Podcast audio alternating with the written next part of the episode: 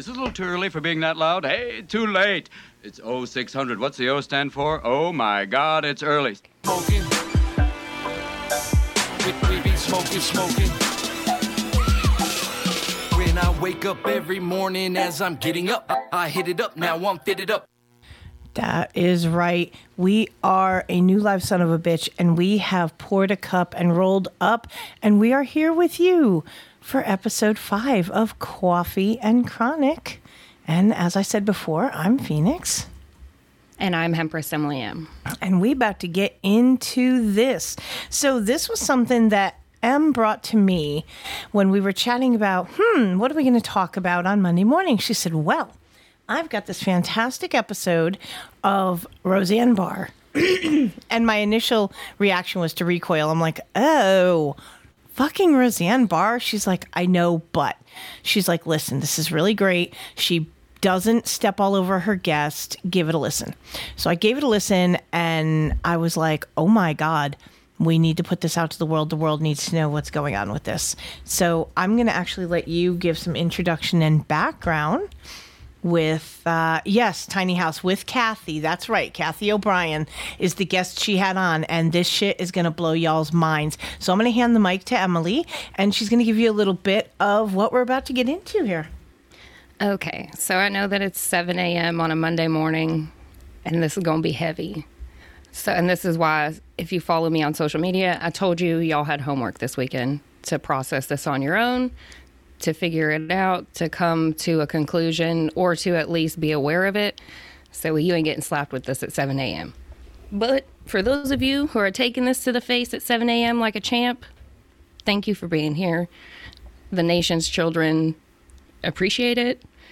The grown ass Emily on the other side of the microphone appreciates it. Um, and the reality of the situation is the world is a terrible, disgusting, awful place. And it is that way by design by terrible, awful, disgusting people in power. and we actually and have Cathy O'Brien. I was going to say we have a clip to introduce this when you are uh, when you're done with your introduction, Emily. Yeah. Um, and Cathy O'Brien has been in the deepest, darkest, most terrible places your little baby brain can imagine to be. And she, by the power of herself, has brought her brought herself and her psyche and her human body to the present moment to no longer be a programmed, traumatized mess of a human. I personally have done the same things that Miss Cathy has done to heal herself because I myself have been in the deepest, darkest trenches that your little baby brain can imagine, and I should not be alive. My trauma should have broken me to a point where I was a junkie and I end up dead in a ditch. Like that's that's the plan for people who are traumatized. There is no end game. There is no out. There is no successful happy ending. You use, you get used, and then you throw yourself out if they don't throw you out. So, I, I just want to um, jump in really quick and put it out there. We are not going to put a trigger warning on this episode. However, we will be talking about very sensitive subjects like MK Ultra. We will be talking about mind control, and worst of all, in my personal opinion, we will be talking about child sex abuse, trafficking, and all the ugly things, and you may learn something. So, we're going to get into it here with this. We can't let our past intrude on our present. We need we have too much to accomplish and, and too much too much love to live and, and too much truth to live to allow for that dark negative, you know, subconscious undermining of of our daily life. So it's something we need to deal with. Well, I, I like that you said that the highest thing we could do in our conversation is to awaken hope or to bring hope or talk about hope. Yeah, I'm I'm I'm living proof that anybody can heal from any level of trauma or torture or sophisticated MK Ultra mind control programming that we can face the reality of what in the world is going on, how we got this handful of dark energy force perpetrators manipulating our brilliant minds and lives. We don't need any of that. And when we realize that we have all the power, when we realize who we are inside and all that we've been given all along, then that's uh, that's where we win. That's our victory. It's it's so important for us all to face the truth and start living um, the the life that we're intended to live. We're all here for a purpose at this pivotal moment in humanity's history. Oh, look at me not being a professional. That clip ended and I didn't even realize it. So, Cathy O'Brien has written several books on this particular subject the the things that she went through in her life and her messages of hope for anyone out there who is struggling and has gone through um, the things that she has gone through, or maybe not even as severe as she has gone through, which, you know, we'll hear a little bit more about as we go on with the show. But sh- her message of hope that she gives in the books that she has written on this subject are amazing. And I'm going to let Emily talk a little more about um, leading because these clips actually came directly from Miss Emily. She pulled them, said, These are what I want to highlight in this show. And I said, Phone boy, do your magic and we will make it amazing. So I'm going to hand the mic back to her. Uh, so yes, Cathy has written books. uh, her most, I guess, impactful one would be um, titled "A Time to Heal," and it is a very readable, very doable workbook. Um, and essentially, the idea of healing yourself is to write it out. It really is that simple. Whatever it is that's floating around in your brain needs to go through your body, come out of your hand, and onto paper. So that way, your logical brain can look at the information, process it, and you can move on from it. Your emotional brain, the emotional side of your brain, that you keep everything in your head, you can't process that. That is abstract. That is a thought. We can't do anything with that. Your the neurons in your brain need you to take the information in your head, transfer it through your body, come out of your hand, onto paper, read it with your eyeballs, process it with the same brain. And we don't have our children writing in schools anymore. They tip tap on iPads. They click clack on keyboards. Nobody writes anything anymore. So now everybody is living in this weird emotional abstract space. And we are confused as to why the world is a dumpster fire. Exactly. Be confused no more. I- exactly.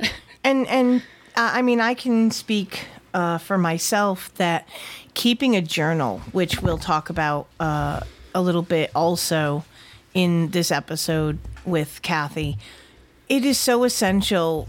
And it, it uh, personally, whether it's a diary, a journal, whatever, a place where you can write your thoughts down and it's yours. It is just yours. No one gets to read this unless you want them to or you let them. And anyone who invades that privacy is, is just a shitty person, in, in my opinion. And uh, this this actually goes uh, with the next clip we're going to talk about, which is the manipulation machines that are in full effect in our society right now. We just forgot we've been conditioned for generations to look outside ourselves to big government, big pharma, big tech, big cult to cult religion to tell us how to live our life. and that that really says a lot uh, in in our day and age. I mean, think about who owns every piece of what you are being fed by the MSM and society. It's big pharma. It's big tech. It's it, it, it, it's it's it's big. Bullshit. So at the very end, Cathy says something that Roseanne catches.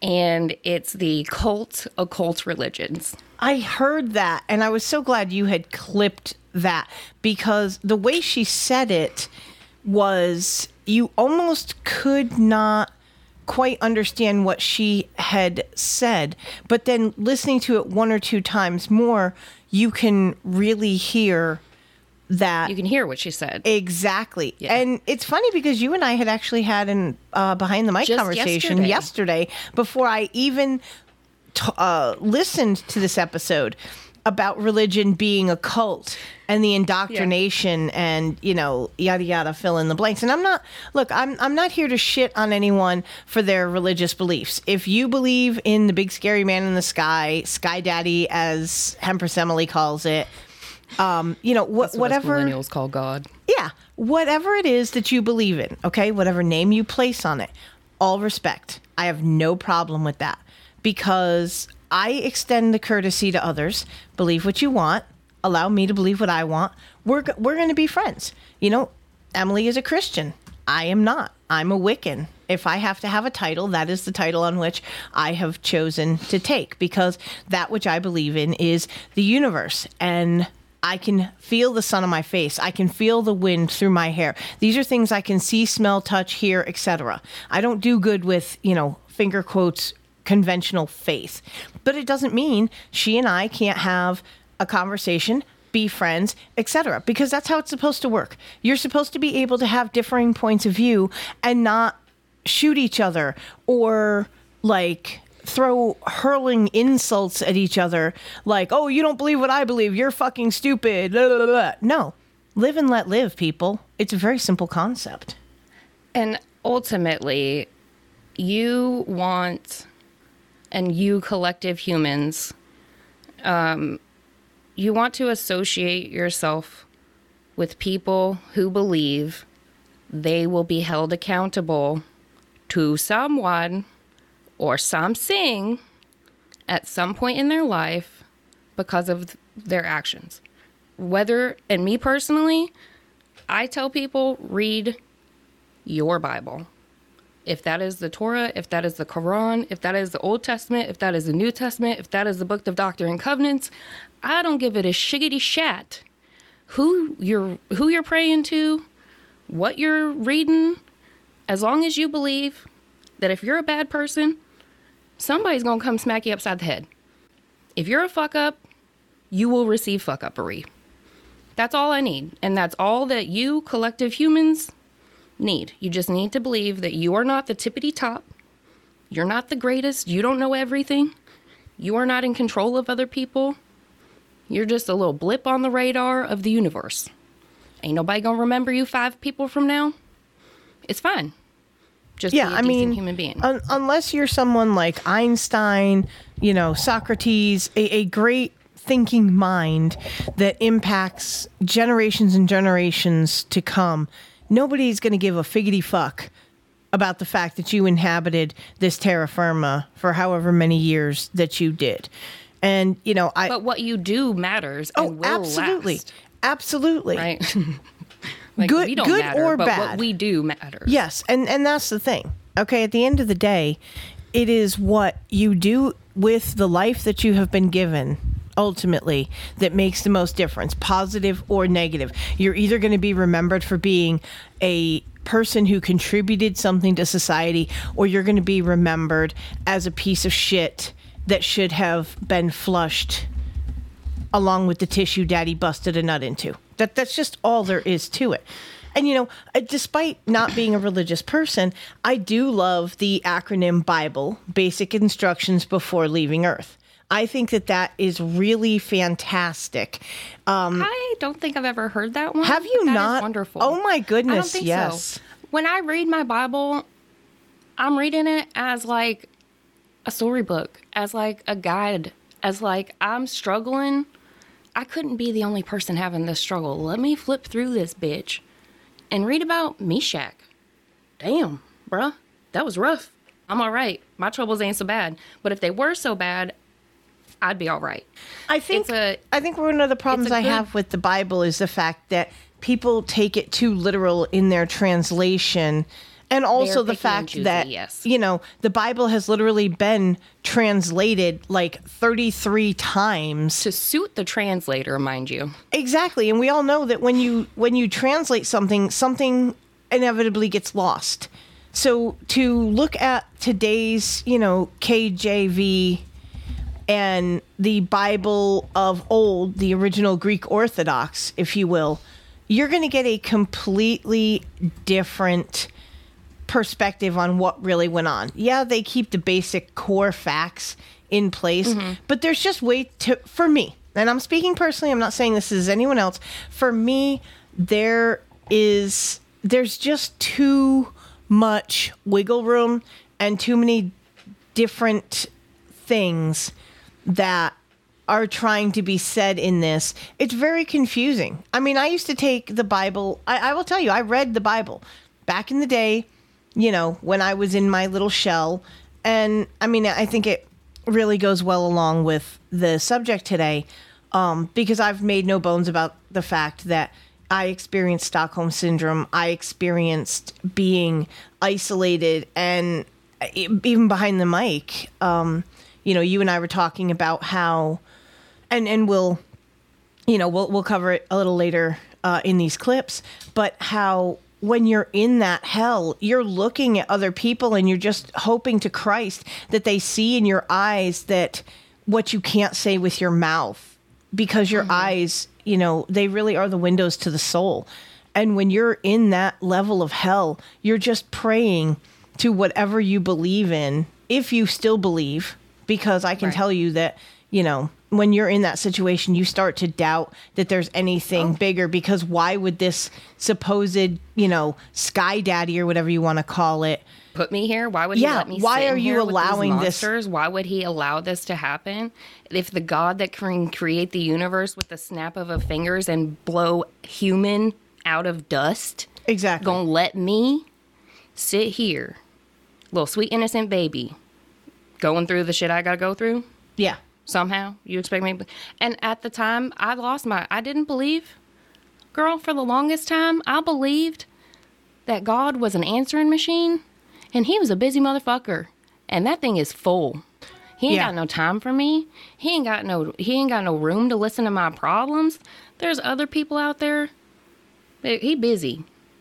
And that is unfortunate because that is a very hopeless place to be. It absolutely And whether is. you're 35 years old, 55 years old, or 5 years old, there it it damages your soul to believe that you're alone because we are all of each other. We are all of the universe. We are all inextricably inextricably that's a hard word I shouldn't use. Let me put that in a garbage bin. Um, we're all linked. We are all connected, and no one should ever feel alone. And when you feel alone, and when you believe that you are alone, it primes your brain to be programmed and manipulated into not being alone. absolutely. So it opens you up to bad guys to stick their fingers in your brain and start rearranging shit. So Exactly. The whole point of believing in a higher power is to eliminate the ability of other people controlling you. Because if you believe in your heart of hearts, on a cellular level, that there is a string connecting you to the universe, you will do what you need to do to make sure that that string doesn't get cut. You will think that there are consequences for my actions. If I step wrong, it could affect so and so. If I say wrong, it could affect so and so. It's kind of like the wrong, butterfly effect in a way. me. Yeah, karma, the butterfly effect, cause and effect. We can explain it with science, but the the ultimate thing that separates us from the monkeys is that we have the ability to conceptualize and also believe in the things that we conceptualize. Yeah, it, That that's Yeah. what separates us from monkeys. It it does. That's it. And it's interesting because um, I don't remember exactly where the first time I ever heard it was, but I actually heard a statement. It's not that God doesn't answer prayers. It's just sometimes he says no. That is true. And I mean, obviously, I'm sitting in the basement of my home that my husband pays for. God answered my prayers. he got me out the pit. He sent the man to prison. Nobody's hurt me since. Like, I have had my prayers answered. They weren't answered when I was a little baby, when it would have been helpful. Exactly. But they did get answered. And you know this is this is i think this is a really great uh, transition into the next clip that we have because you really are living by example in everything that you do with i mean i'm not going to get into you know your story. Your story is yours to tell. Um, just like you know mine is mine to tell and and i have you know on an episode of the Lotus Effect. I believe it was episode like 15 where we put our dicks on the 15 table. or 16, Something yeah. like that. Um, but the the long and the short of it is that you could have gone such a different direction. The hell in which Mm-hmm. you were in, you could have ended up drug addicted, alcoholic, on the street, fucking just ugh. to be honest, people who really know me, who've inhabited the same space as me with my flesh sack, they know that I was a standing on the edge of that rabbit hole, standing on the edge of my own grave, peering in, thinking about how comfy it was going to be. I was self harming by the way of covered in tattoos now. I was self harming by way of drinking too much, maybe doing a little prescription popping that I shouldn't have maybe done. maybe some risky behaviors I probably shouldn't have done. Like I was a textbook on the way to taking myself out. And then somewhere around 27, it wasn't somewhere around, I made an intentional po- choice. I was like, this is the year I'm going out or I'm getting it together. And my brain said, bitch, we getting it together. And it's So- hard for a lot of people don't have that intestinal fortitude to go through the hell that you went through, come out the other side, arguably a stronger person. Because I truly, in the time I've known you, I, I think you're one of the strongest women I've ever met, especially knowing a little bit of your back history. Like I said, so many other people who've been through similar traumas, experiences, etc. They Like don't David make Goggins. it out. Yeah. For example, that's just one person who had a hard, dark, in the trenches, shitty life, woke up one day and said, I'm about this, and has done everything to drag himself out of that pit. So I look for other people who's been in the pit, covered in a little mud, and fucking run in the other direction. That's who I look for.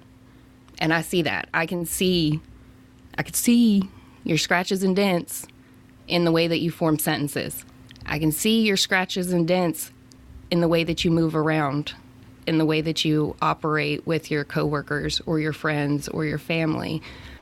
A lot of us are out here running around scratched and dented, still covered in mud, running the wrong way. And we need to start shaking off the mud, shaking off the shit, and doing what the boomers tell us to do pulling ourselves up by our bootstraps and getting our lives together because we deserve, you, listener, deserve a good life.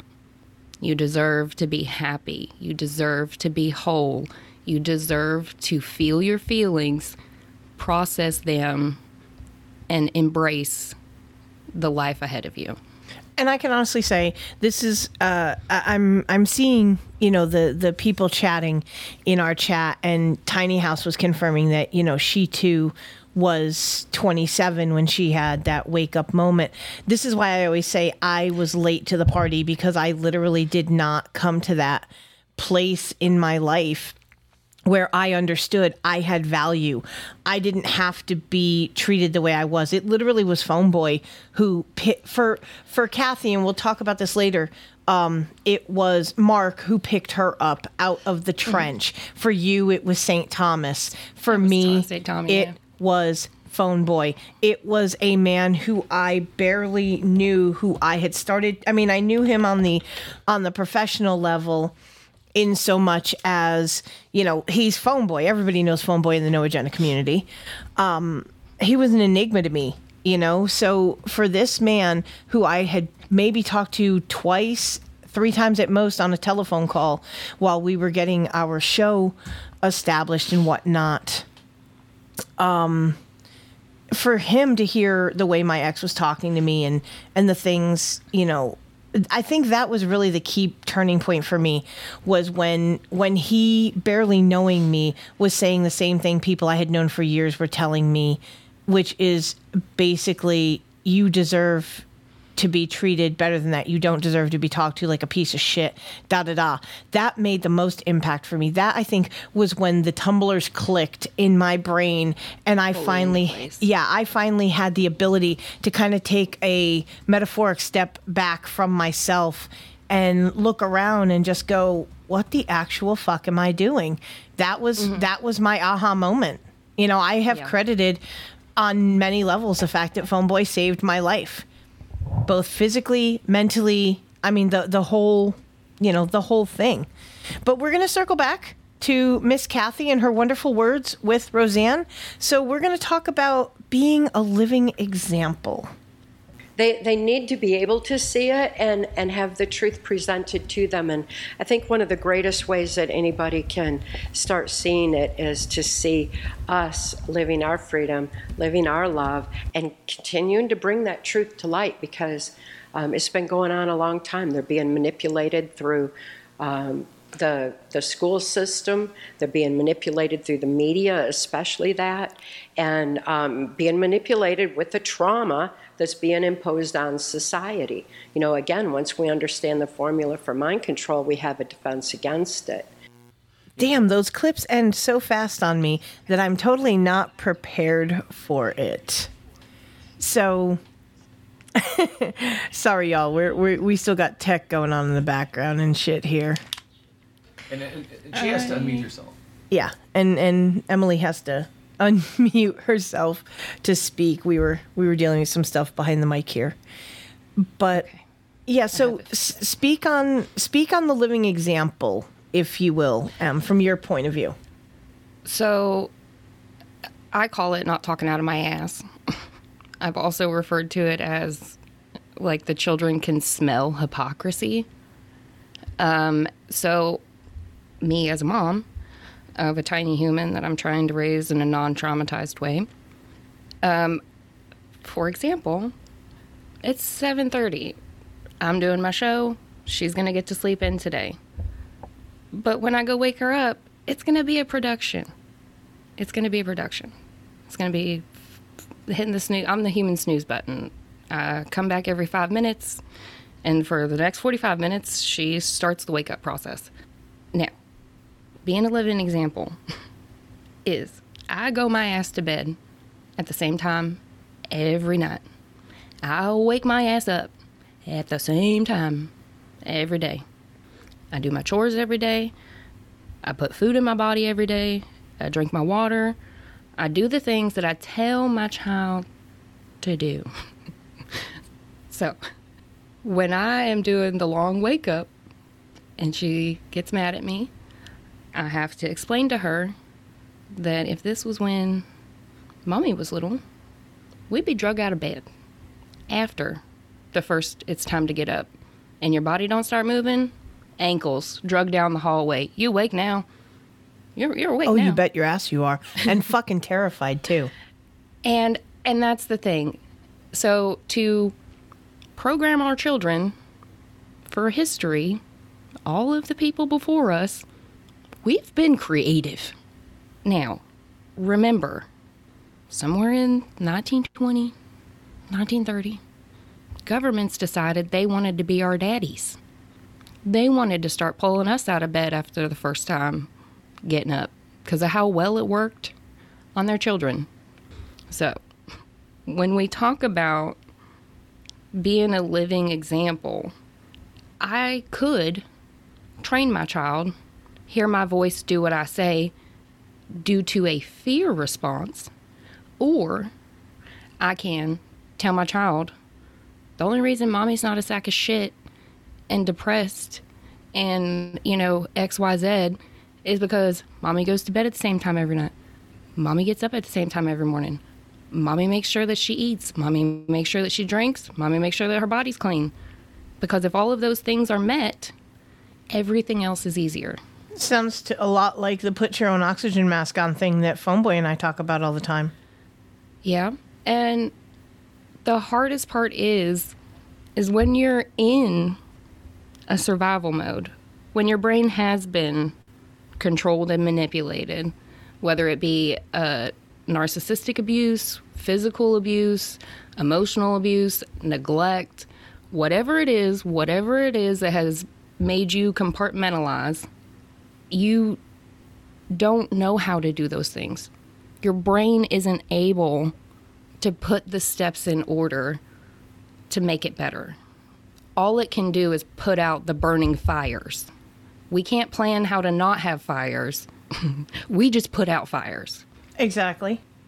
So, one way to hit the override button on your brain and to force yourself out of that survival mode is run it back to childhood, retrain yourself, meet your basic needs in a conscious way.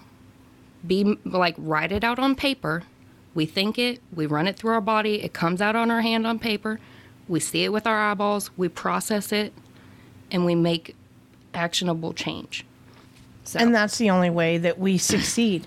And I, I want to circle back real quick to something you had said before about um, about your inner child, because Phoneboy and I talk about our inner child all the time, and it's interesting because I recently was reading a book called My Daddy the Pedophile, where this woman was talking about, and let me tell you, her traumas were, it was disgusting. And I will actually have Phoneboy put a link in the show notes to this book. Um, but it talks about similar things that we're talking about today multi generational incest and things of that nature. And she talked about her inner child and the therapist that she had that helped her to get in touch with her inner child and and basically be the parent to her inner child that she never had because her parents were both totally fucked up. And I think it's a fantastic read for anyone who's been through CSA at the hands of a family member or not. I just think it's a really good book to read. I mean, I've made no bones about the fact that my father was a pedophile, convicted. Uh, it's not something I'm fucking proud of. And oddly, I, um, the way I deal and cope with my own trauma is to read books related to. And I think part of that is under the reasoning that I'm trying to understand, albeit probably a very futile uh, attempt. I'm trying to understand why my father did what he did. Um, I'm trying to deal with my own traumas behind what he did. And I guess it's kind of cathartic to hear someone else's story, like you were saying, knowing you're not the only one who's sitting in that like deep dark place, feeling like you've been forgotten and abandoned. You know, it's it's kind of like being in the oubliette uh, from the labyrinth. yep. It's scary. It's dark. You don't fucking know what is going to happen next. And Yeah, and that's that's where quote unquote they want you. They want you to be alone, to not have a connection. isolation is the best way to control someone. Yeah, to yeah, isolation is, yeah. And when they can isolate you in your own private thoughts, Oh yeah. when it's like nobody knows, you're literally like Robin Williams said, uh, nothing's worse than being surrounded by people and being alone. Oh my God. I don't know how many times I've said to Phone Boy, do you know what it feels like to be all alone in a room full of people?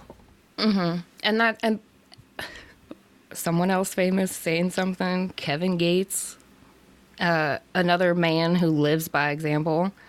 I'm not big on rap culture, Right. but when he does a stint and comes out with a psychology degree, byproduct of fixing his own traumas, I can have nothing but respect for the man. Absolutely. And when one of the things that he has said in his music is uh, when people are seeking acceptance, it's not just from you, they'll take it from anybody. So if you don't have a foundational belief in something bigger than yourself, then other things replace it. You know, it's it's interesting that you said that because one of the things we talk about when we talk about going through these traumas and things is boundaries and the fact that unless you have a strong foundation that teaches you you're allowed to mm-hmm. have boundaries, you should have boundaries and how to Right. make and hold those boundaries. I I mean I'm speaking from a place of personal experience that for so many years I did not have boundaries, didn't think I was allowed to have boundaries. I was 1000% controlled first by my father, then by my ex-husband, followed by my second ex-husband who phone boy rescued me from. And up until phone boy and I started talking and he introduced me to the concept of boundaries and the fact that you can have them. And it's not it doesn't shine negatively upon you to be able to have a boundary and say I will not allow x in my life. You are not going to disrespect me by not respecting my boundaries. I respect yours respect mine. It's a quid pro quo. But the concept of boundaries in and of itself is something I don't feel like our young folks are getting the message. They're not being taught the message that you can have boundaries, you should have boundaries. Because when you don't have boundaries, that's what leads to promiscuity. That's what leads mm-hmm. to the continued victim cycle. Because narcissists smell the it's like blood in the water and and that's ultimately you know i've i've talked about the fact and phone boys talked about the fact that the narcissists that we ended up with were because they could tell how broken we were. They could smell that we had been through that shit. And it was like prime pickings. So, Cathy says that it's generational trauma, and that's that's exactly what it is. Um, as much as we've learned about epigenetics, which is how the food we eat affects the people we make.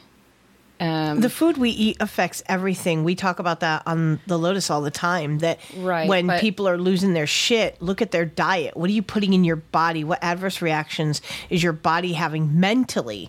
There's actually a Yeah, yeah. uh, psychologist, I think her name's uh, Dr. Georgia Ede, and she talks about how food impacts your mental stability, Mm-hmm. you know, your peaks and values, and the whole nine yards. So I'm and without right with with that. an that's actually a good add-on. Um, without the proper nutrition your brain doesn't work right. Now add on the fact that you have don't know, alcoholic parents or uh, garbage monster parents or you know some sort of a religious trauma going on. Um, and then pair that with being primed because of your abusive childhood. Now you end up with an abusive partner in adulthood, Yeah, because we're it's all you've known. compounding It- traumas. yeah, it's literally all you've known. If you grow up in a shitty household where dad beats the fuck out of mom and normal. he's touching you after mom goes to bed or even worse, yeah, it's what you Yep. to you that's normal. You don't know any other life. You don't know the life of the kid who goes to bed with a full stomach, who's read a bedtime story, who mom and dad Tucked don't in. beat the shit out of each other and drink heavily and, you know, Mm-hmm. whatever whatever what you grow up with is what you think is normal until you are introduced to something that isn't what you are used to and you go what what the fuck like this is an option like that's Yeah. how i equate when we are finally brought into the light from that darkness it's an awakening that the rest of the world isn't like this. This isn't normal. This isn't what it's supposed to be. It it's very psyche shattering to some degree when you finally have that epiphany. And Well, it's the the I came up with a joking term of it for during the last four years of nonsense. Um, that state of mind where you your lived experience does not align with the experience presented to you right like we're traumatized we believe everybody's traumatized and then we see non-traumatized people over there Yeah, and and That you're you're giving them the that's stank called- eye. Like what the f- you know? Right. I, I I can honestly admit to being the person who at times has looked at family members of mine, friends of mine, and just gone, what. What God and what universe did I piss off? Why was I the one who was born with the father who is the way he is? Why was I the one who was hated on both sides of my family? I can't think how many times I would look, and I've had this discussion with my mother that her side of the family didn't know a damn thing about what was going on with my father and the way that he was treating us and and the shit that he was doing and like I was talking about that that look that you have when you look at someone and you're just like Jesus fucking Christ can't you see the hell I'm in can't you look past this exterior because my mother's No, side of the family sweet. yeah my side of the sweet, family my mother's side of the family lives. thought I was can't imagine that Exactly. M- my mother's side of the family thought I was just this bratty little shit stain of a child who was just mouthy and this and that. They never fucking stopped to go, why is she like this?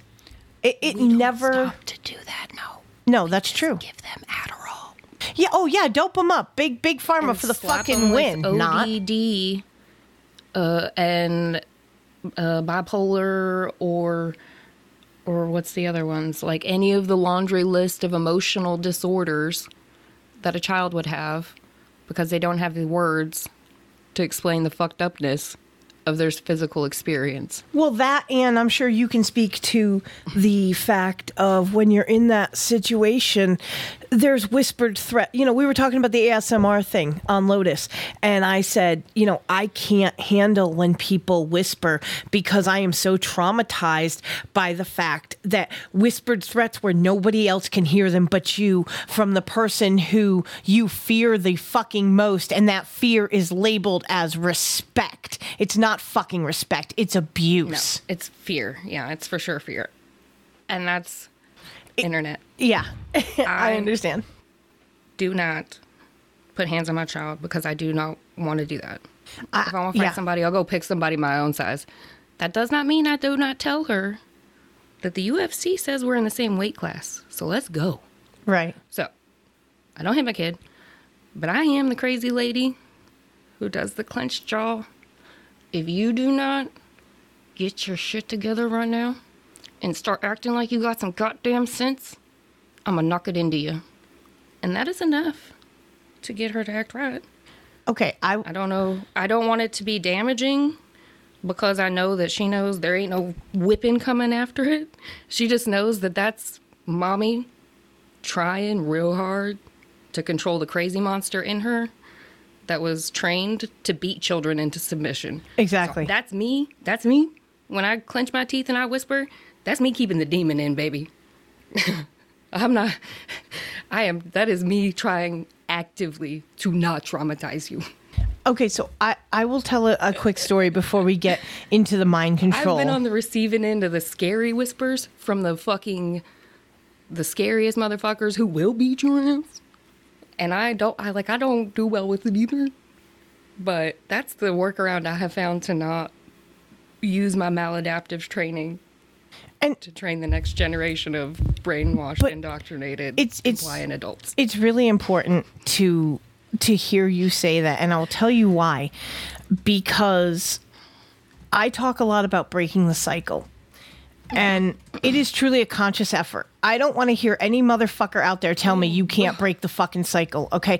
I can. broke It's the hard. fucking cycle. And I'll tell you Bro, it's hard. I'll tell you my first my first experience where um where I had a problem uh, where I realized that I desperately needed to break the cycle was when my oldest son was little. Now, this is a punishment that really, to this moment, there's a reason that Phoenix had short hair for a very long fucking time. Okay. Because one of my father's fucking favorite punishments was to fucking grab me and pull me by my fucking hair. I don't want to go back there in my mind. But there's one instance I can remember when my son was young and he pissed me off. He was doing something and I grabbed him by the fucking And the hair. And as soon as I did, I went, "What the?" F-? In my head, I'm like, "What the fuck are you doing?" And I dropped that, and I and I said, "Dude, you need to go in your room. Mommy needs a timeout." Because I was mm-hmm. I was fucked at that point. I realized like what oh my fucking god, what are you doing? You can't do this. I hated that. To this day, I have trauma over that shit. And to think that I almost continued to propagate that fucking shit with my own child makes me so angry at myself. Mm-hmm. Now, yes, I, people could say, well, but you realized it. Yeah, but you know what? It doesn't fucking matter because when I realized it, I had already begun that cycle and I cannot, And- absolutely cannot handle that. And the frustration, you, me, traumatized person, accidentally doing the genetic memory thing of traumatizing our children. Um, my biggest annoyance and the reason why I was so mad at myself is because when I had that moment with my child, four or five years old, room's a mess. I've asked you 7,000 times to clean it up, and you're just sitting here being defiant. I got real big and in the face. My hand went back. The flash of fear washed across my baby's face. And all I could think was, how did my. No shade, mother, I love you. How did my mama continue that swing? How did she see that traumatized baby face and. How? Yeah, I, I don't know. I know how. She had two other children and a not so good husband. And she was at the briggity brink of a mental breakdown. Doesn't make it right, doesn't make it good. That's just the reality of the situation. So, my thing is like, I can consciously choose to not snatch Janet up at work when she ain't sweeping right. When I've asked her 17 times to put the fucking cups away, I cannot snatch her up. I cannot walk up to her and get big and threaten to slap her. But who the fuck am I taking advantage something that weighs 20 pounds? Unfortunately, people unfortunately people do it every day. Parents do it every day. There's no fucking excuse. It's absolutely unacceptable. I will admit I was the um, parent who spanked my children, not to excess, and when they got a little bit older, not that it makes it any fucking better, but when they got a little bit older, I tried to be the parent who used timeout and grounding and things that weren't physical discipline because I hated being physically disciplined as a child. I mean, it's the the trauma still lives deep. You know what I'm saying? Oh, yeah. You know, it, it Yeah. it's being healed one day at a time. But much like Rome wasn't built in a day, deprogramming all of the shit as children that we went through also mm-hmm. does not happen overnight. So that actually leads us back to the part of mind control that we're going to talk about right now uh, from Cathy. We need to understand that mind control is a sliding scale from the kind of torturous robotic mind control I experienced on a White House Pentagon level to information control. Because we all formulate our thoughts, our opinions, and ultimately our actions based on what we know. And we need to know that knowledge base has been deliberately altered for a long, long time. And yes, we are talking about government level brainwashing and MK Ultra here. This this is some deep shit. So I'll hand this back to Emily for context. Uh, so what she what she means by that is that we've already covered previously on our show the education system. We have we I mean we know our government doesn't quite work right. You don't say. It does in the way that they want it to work. Surely you can't be serious. Big government. I am serious. And don't call me Shirley. Um, so it's there is a concerted effort to have complacent citizens and workers. How does one get that? Slide into our bad guy brain, run through all the ways that you've been behavioral modificationed, uh, w- your childhood, however your parents made you do the things they wanted you to do, in school, however they made you get the things that they your test scores. Right answer is right answer. The media, everything is a coordinated one memo sent out. You got your talking points. Put your face on the screen. Say the words. And everything works together. And if you're living a traumatized life and all you know is living in the hole and everything around you is encouraging, enabling, empowering the people keeping you in the hole, you'll never get out of the hole. It's a So status it's quo almost- issue. If you are not the one who is in control of the status quo, you are Mm-hmm. on the losing end. Yeah, you're out. If you're not in the in club, don't even worry yourself about it.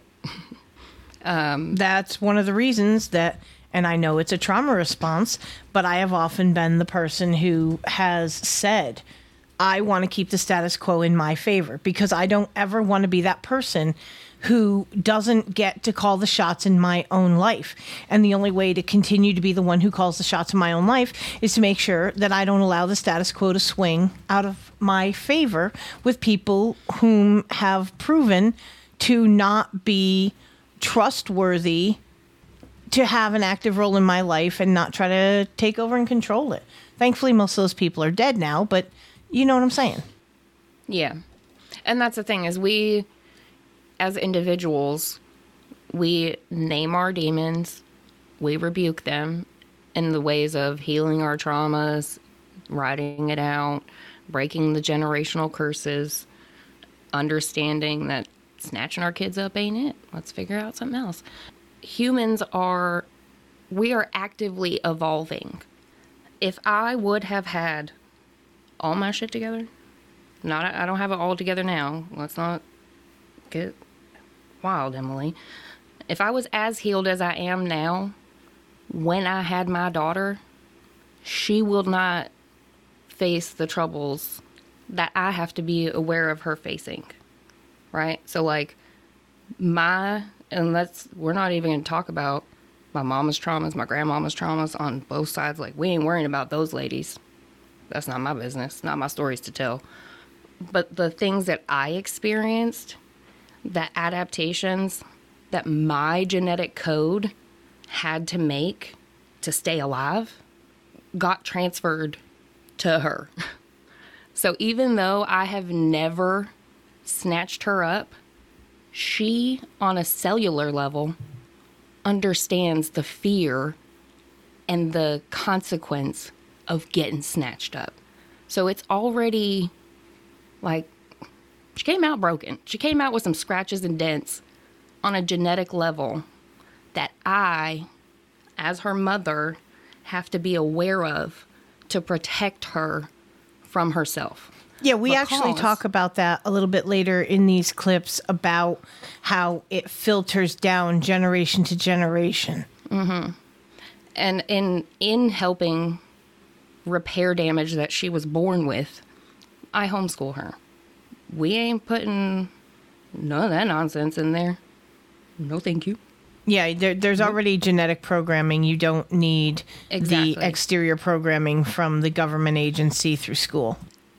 And in me trying to hop over these hurdles, knock them the fuck down before she even gets to them, that's a step that I have to take because my child's brain is exactly what the machine wants. Any millennial out here having babies, your babies is what they want. That brain, that wiring, that genetic code is what they need to get their fucking Project 2040, 2050, NWO, global communism. And it's not, I'm not blaming you. I'm just telling you, our babies come out with genetic scratches and dents, we have to handle. We have to protect them. We have to keep them away from these institutions that want their brains. Think of everybody else other than you as a zombie when it comes to your child's brain. They want that. They want it. They want to program it with what shows they watch because then they have loyalty. They have brand recognition. They have that consumer shiny thing will make me happy. Dopam take my money for dopamine. They And it starts from child's brain. basically birth. It absolutely starts from like birth.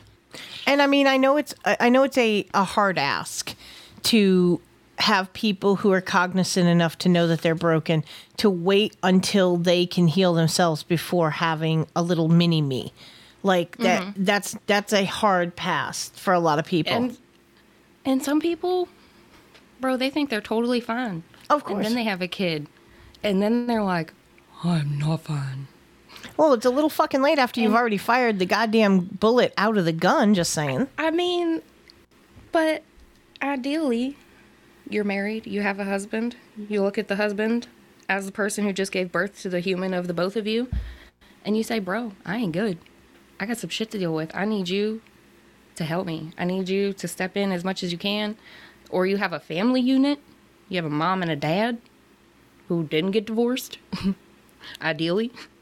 So you just, you say, Mom, Dad, y'all remember what it was like when I came home? I could use some help. But we don't have that anymore. We don't have that. Our parents got divorced. The only problem is, I- like, I have intact parents. My parents Yeah. were married till the day my dad fucking offed himself. Okay. Right. Even though my mother had filed for divorce after, you know, round two of being a shitty fucking individual and being stupid.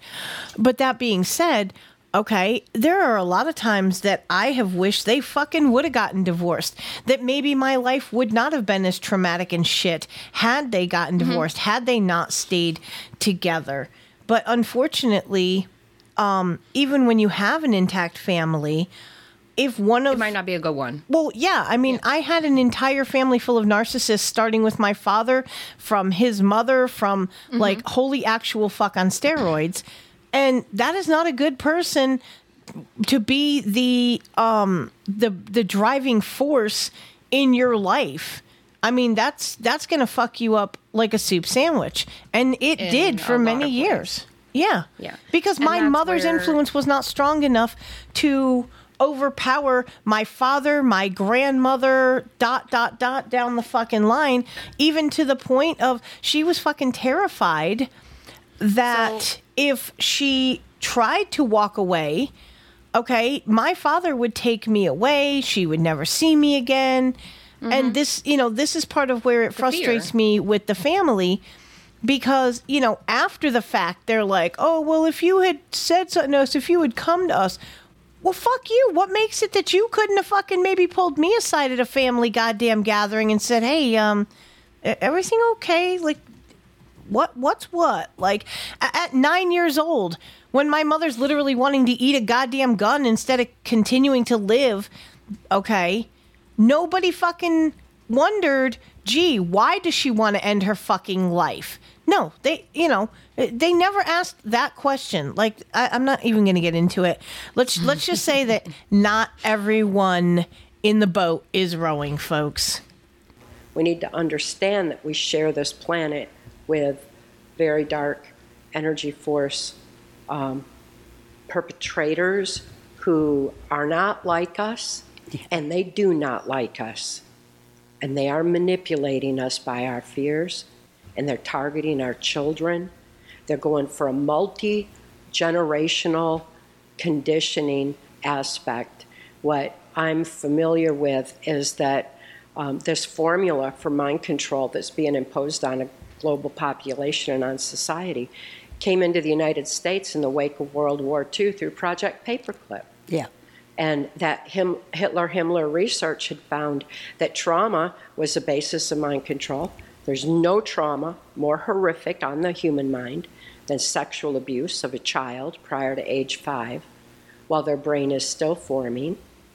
And they also found that after three generations, any belief system, knowledge base, um, any uh, abuse base is um, becomes autogenic in the brain after three generations. We pass that down, and it's just part of of, of our thinking process. It's kind of like how language is passed down or, or why doctors run in families or something like that. You know, it's just the way our brains work and it becomes genetically encoded.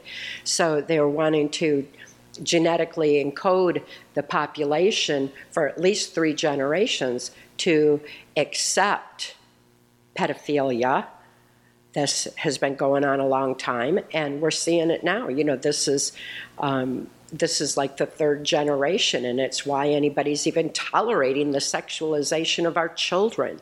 It's turning them into um, compliant, you know, little robots for this new world order. And when we understand that and we understand our own mind brain function, then we stop cooperating with our demise and start protecting our children. The New World Order. There it is. Cathy said it herself. And a lot of other things that really struck a chord with me when I listened to this episode about the sexualization of our children. And it is so disgustingly true. And as both of us having experienced CSA in our lifetime, this this infuriates me when when the influencers to our children. And as parents, we have a responsibility. Let's be honest. We have a responsibility to try to keep our children somewhat shielded from the things that they are not yet old enough to fully comprehend. But when you have artists like Cardi B talking about that wet ass pussy, why are we surprised when we have eight year olds who are having sex? Just, I'm sorry. Well, when we run it back and hear what she says, three generations. So the eight year old is born to a millennial, was born to a cringy, over sexualized Gen X, who was born to a free love movement boomer. One, two, three. It works. You had boomers out here free loving it the fuck up. You had Gen X out here AIDSing it up. And now we have millennials out here OnlyFansing it up. Thank you. I'm glad you brought have- the OnlyFans in on that one. And now we have vigilantes across the country catfishing catfishing perverts who want to meet up with Gen Z and Gen Alpha. Yeah, and I mean, it makes unfortunately social media and uh, the IoT make it so fucking easy. It's like a smorgasbord for these predators because you have a lot of parents who are too fucking busy because you know they just uh, fuck Joe Biden. Fuck, fuck, Joe Biden. Hey! The inflation rate is out of control. Parents can't afford to have mom or dad be at home while the other one works. Both parents have to work for the most part in order to make it. Unless you have someone like your husband who makes a lot of fucking money. I just made I mean, seriously. I just made a face, and this is where people get annoyed with me and tell me I'm crazy, unreasonable. You're wild. It's unobtainable. How do you do it? Uh, what actually started this whole why we're doing Cathy today is because my hot take for today was going to tell all you ladies stop dyeing your hair, pop off them fucking nails, stop putting the shit on your face. Stop spending money to look presentable when you ain't presentable. You're polishing a turd. You're literally paying money to polish the turd self that you are to not be a turd. oh yeah. Get it together. So, I, it's doable. Yes, it does require having a partner who is valuable. I don't care if it's the man who's valuable. I don't care if it's the woman who's valuable. In my situation right now, he's valuable. So he's out there making paper. But your girl, with all of her trauma programming, is not about to be a burden. I ain't about to be told that you only have because I. I'm not about to feel like I can't go do things with money because I didn't earn any money. Like it's you have to have a good partner. But then also Emily can't spend money like she makes money. Okay, but So I had to do my work. okay, but there's And also is- part of I'm this um part of it too, okay? Yes, you're lucky. Your other half makes fucking bank. Okay? I'm talking to the girls out there. I'm talking to the guys out there who are literally working factory jobs at And- $15 an hour, who are working fast food jobs at $13 an hour.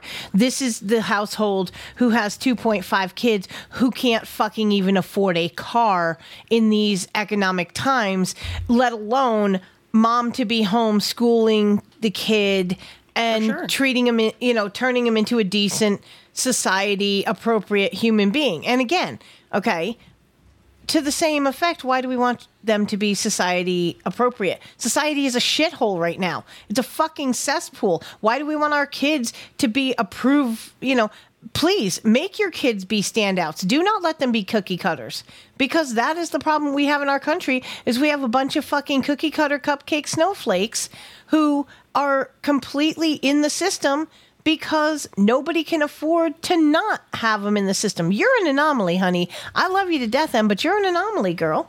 I can't believe that. Cuz if that's the case, it's a lot worse out here than I thought it was. It really is. Because- Take it from someone of, of my age and experience. It's a lot shittier than the picture that we're being how much of it- painted. How much of it is creating your own suffering?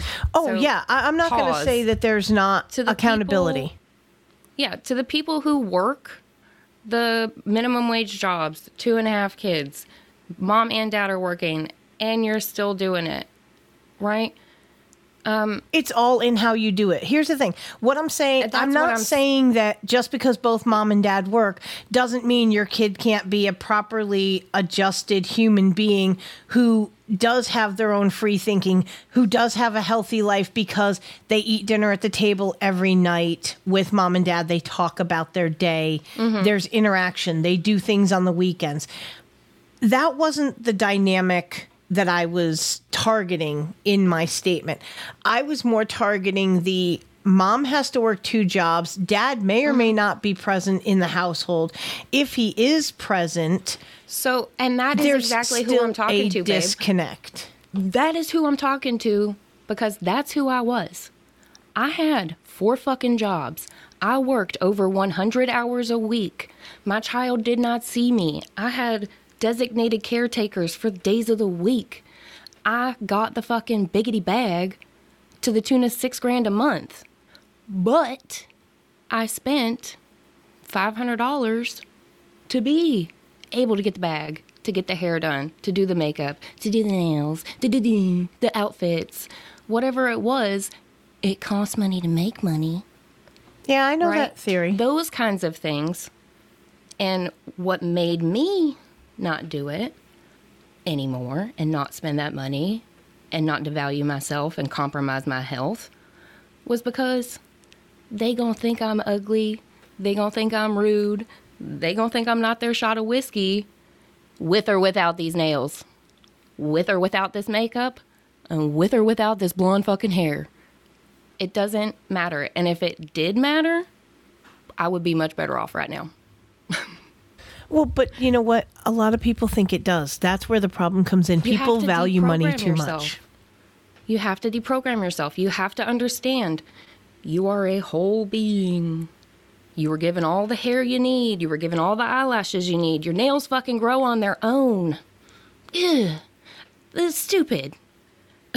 But that's Like- again, let's circle back to the fact that society puts that pressure on women that we are supposed to And look and act like a shit. certain way. Of course we do. We are because all right, this is something that you and I talk about on a different uh plane. I just want y'all which to not feel like shit. I don't want y'all Right. paying money, getting dopamine, and feeling 10 times worse because you spent money and the dopamine wasn't enough. Exactly. No, I Help I, me help you, Jesus. I have definitely Christ. been that girl who thought that because I was sad, down, this, that, and the other thing, Oh, I'm going to go have some retail therapy. Oh, look, for three seconds, I'm excited because look at my new outfit. Look at the new makeup I just spent 300 fucking dollars on. And then you sit back and you go, Nobody notices. Fuck, that $300 could isn't the same in literally have paid this, paid that. Yeah, exactly. But that, okay. So ultimately, what you're dealing with here is the reason women feel that they need to have the nails, the hair, the makeup, da da da da da da, because they are broken. Because they are not, they are not good with You're trying who to they are. yourself together. So they think they need to. Mac. Yeah, I mean, truly, that that's exactly what it comes down to. Is that if you are not whole, no amount of makeup, hair, nails, and money poured into your ass is gonna fill Purses, that hole. That dress, that knickknack, that ain't it. Exactly. It it's it's completely not it. And um, so, uh, on the topic, you know, that, that we're talking today, so this is an interesting clip that we took with her talking. And the thing is, I don't think that, and I and I should have clipped it out. So I, I think we need to give a little bit of backstory now that we're, you know, literally like over an hour into this show. Who is Cathy O'Brien? What is it that she went through that makes her so integral in what we're talking about today. So, from what I gathered, and like I said, I wish the shit I had clipped this out. This woman was born into a multi generational incestual situation that extended all the way to a government level. And in such, from the time she was born, she was being trafficked, sold, abused, you name it. And and this particular clip screamed to me. Now I understand that our audience is a little bit younger than uh, myself, but when you hear this, I think it will still have the same impact on you that it had on myself and on Hempress Emily to hear what this woman has to say about just exactly how deep this corruption runs. Right from birth. So my brain was being compartmentalized right away. My father's sexual abuse extended into prostituting me out to my grandfather's Blue Masonic Lodge. And as a little toddler, I was being prostituted to some of the local politicians there. And when my father's sexual abuse extended into uh, child pornography of me, all the way back then, he was caught sending child pornography through the U.S. mails and approached by one of those local politicians that I'd been prostituted to and told he could receive immunity from prosecution if he would agree to sell me into the CIA's MK Ultra mind control project, especially the sub project, Project Monarch, which is the multi generational project that um, I, was conducive to me since you know my whole family was that way. So it's kind of like Hitler and them. They got people to continue their studies. Yeah, absolutely, That's they what did it is, through the right? through the secret societies, and that local politician was Gerald Ford, and Gerald Ford went on to become the unelected president of the United States. That's right. Former unelected president Gerald fucking Ford. That's disgraceful, folks. That is so disgraceful. I, I, I don't even know what to say about that. Like the the, I mean- the depth of the corruption and I mean, okay, so I know any no JD agenda clip? producer. The what? So where's your Joe Biden clip? Baby sniffer extraordinaire. I don't Another unelected pedophile lead in a country. Oh, completely. Completely. I, it, it- actually, what I was just going to say is any no agenda producer out there obviously knows all the rumblings and talkings about how deep the politicians are in the sex trafficking and the pedo rings and shit like that. And this just really does give a an idea of how far back this shit has been occurring before most of us, hell, before any of us, I would say, were born. Because I, Well, po- yeah, pr- pa- uh, paperclip is the post World War II folding in of the eh, not so bad nasty Yeah. guys. So we took all of their researchers. We took a lot of their um, uh, military leaders. What if they were not killed? If they didn't escape to Austria or wherever the fuck they all, no, that's where they all come from. Uh, God damn it! It's a South American country, Argentina. the ones who didn't die in the endings of World War II, the ones who didn't want to run away to Argentina, we took them. We said, we'll give you a paycheck, we'll give you facilities, we'll even give you people, bro. Carry on. Disgusting, isn't it? And that's in a previous clip. Uh, Himmler learned that trauma is passed down through genetics. So if you, I'm not sure how this plays in, but I'm sure it does. Ever since I was a mm, probably young child, six to nine, if I hear the sound of a taser, sound of cattle prod, any of that, I become unfucking hinged. I will Oh my God. swing at the nearest thing. I don't know what it is, but something in my brain says you better fucking fight when you hear that sound. Oh, absolutely. But now, knowing what I know, knowing that these programs work the way that they work, I am five generations of my people have lived on this chunk of dirt. The technology really wasn't there for the first generation of people. My great great great great grandmother's name is Shoshone woman. Shameful. Um, but so that one wasn't it. The next generation is uh, the World War One people. Makes sense. And then we have World War Two people. That's when all this starts. And then we have my parents, that boomer Gen X region. and then we have me. So obviously, like that, there's something that happened back then. But there's the more that we, the more knowledge that we seek out about this, and the more people like Cathy that speak about it, the more we can begin to understand. Because this has been a government project since the 30s, all of this information was known back then. They knew that thinking something and writing something, reading it, worked better than being told it, than just reading it. Like they learned that in 1930. In 1930, they knew that. Yeah, here here we are almost a hundred years later. Right. And they kept it to themselves and they actively have done the opposite. So it's a national security issue that we know thinking something, letting it run through your body, come out of your hand, writing it on paper, reading it, processing it with your eyeballs, logically processing it in your brain can allow you to overcome anything. Anything Absolutely. that you're dealing with. Yeah, it, it truly is mind over matter. At, at the end of the day, it really is mind over matter. That's a that's a muscle that you have to work. Oh, for real. You not only do you have to have it to begin with, you, it's got to be somewhere in your body, but you have to work that thing. You have to make yourself get up out of bed at four in the morning when that alarm goes off the first time, and if it go if you hit a snooze, there's gonna be maybe another consequence. I'm hard on myself. If I hit snooze, I gotta fucking run a set of stairs. That's it's just that simple. So my ass gets up on the first one. Because you don't want to have to run them fucking stairs. Cause I right, but it's also so easy to just hit the snooze button and let that self discipline muscle atrophy.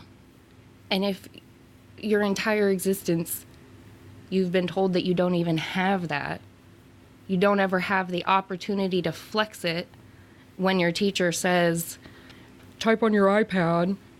You don't even have the thought to say, can I just write on paper? Oh my god, that that just brings me back to when I started school. Um, you know, at 40 mumble years old, going to college, and the advances that have occurred, where I want to write this shit down on paper. You know, the the, the mm-hmm. calls class that teaches, you know, teaches you how to study.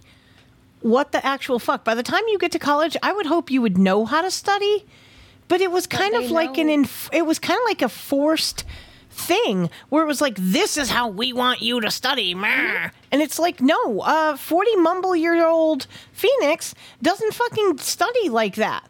I did just fine getting through school with my ability to study my way. I'm going to keep going on this particular path because this is what i know. This is what works for me.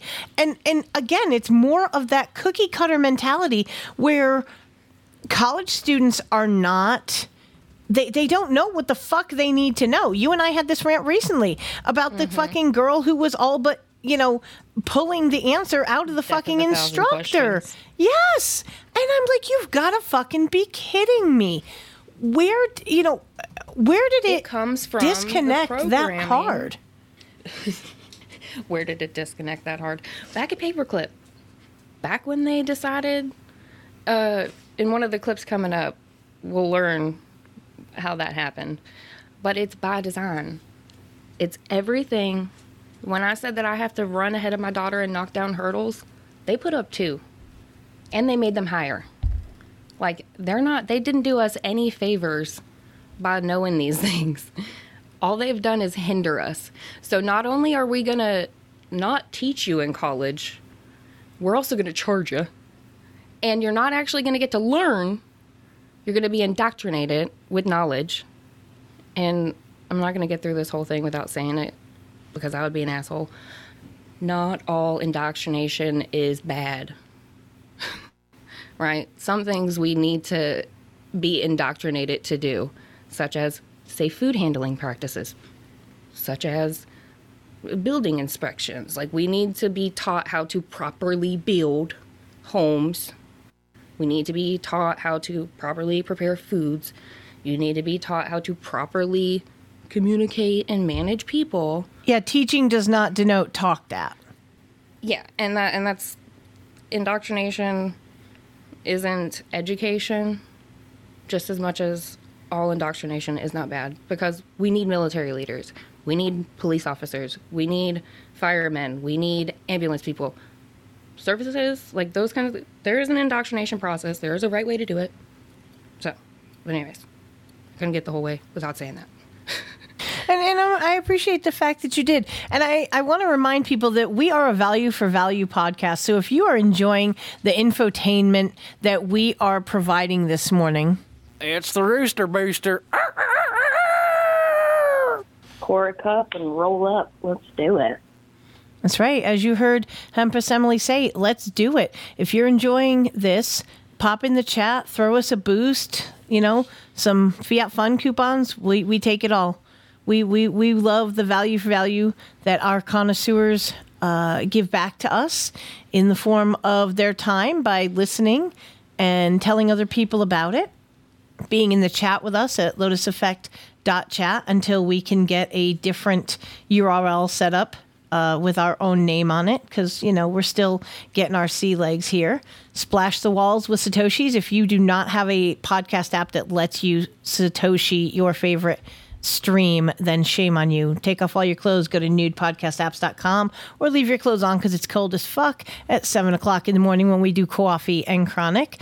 And uh, go to newpodcastapps.com. But get you one of these so that you can support all of the shenanigans and shit show posts that we do here on Coffee and Chronic.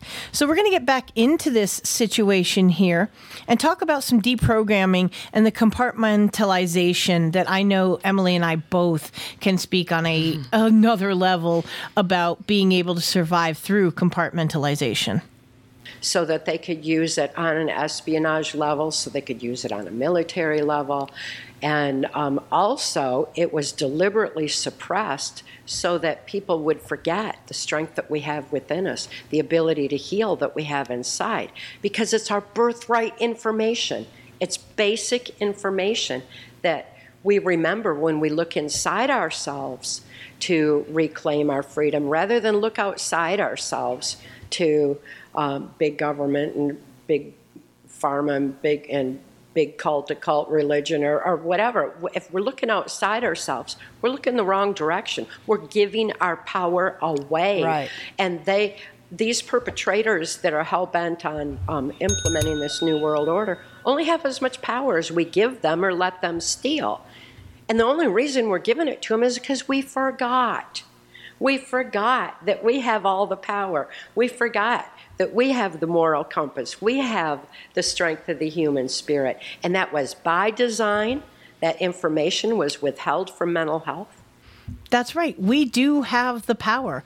We are the ones who can write our own narrative, dictate our own stories. But we have to be strong enough in order to do that and not succumb to the programming and the indoctrination. The and the the first place that you begin to take that power back and acknowledge that you even have that power is you have to anyone who's ever tried to do recovery um, or sobriety, like you have to take inventory. You need to go through with the biggest lens you can find to use on your own life and analyze why you do what you do, why you have what you have, why your behaviors are what your behaviors are. And one by one, you have to work through it and figure out is this a genuine me thing? Do I really enjoy this? Do I really benefit from this? Or is this a cope for the shit? So, as you start to work through the list, you'll begin to. It's kind of like starting a little campfire, you know? It's it it grows, it gets bigger. You you notice more things, and it starts to get warmer, right? You become more powerful. You become, your boundaries become firmer. That, oh, yeah, turns into no thank you. You, you begin to reclaim the power that you've always had and the control over your life that you have always had, even though someone else may have taken it over, right? Like body snatched you played you like a little puppet. Now we can we're we're Pinocchio now. We can make our own choices. Yeah, I mean, truly, when you cut the strings of the puppet master, it takes their power away. And that's where having and holding boundaries is really essential because I know for me, I had really bad boundaries with one of my children in so much as I let him kind of run roughshod over me, I let him manipulate me. I had a lot of trauma um, from my relationship with his father. Um, I didn't take it out on him. I wasn't that person who was like, "Oh, things didn't go well with your dad, and I see your dad every time I look at you, so I fucking hate you." No, I absolutely love my son. Yeah, I love my son beyond words, but I did not have the proper boundaries in place. That when he would attempt to manipulate me, that I would shut that shit down. I was allowing it and allowing it and allowing it for such a long time. And um when I finally put boundaries in place and have held those boundaries for It's a shock to the system. it really is. And it at the at first there was a bit of pushback and a bit of, you know, fuck you, I hate you.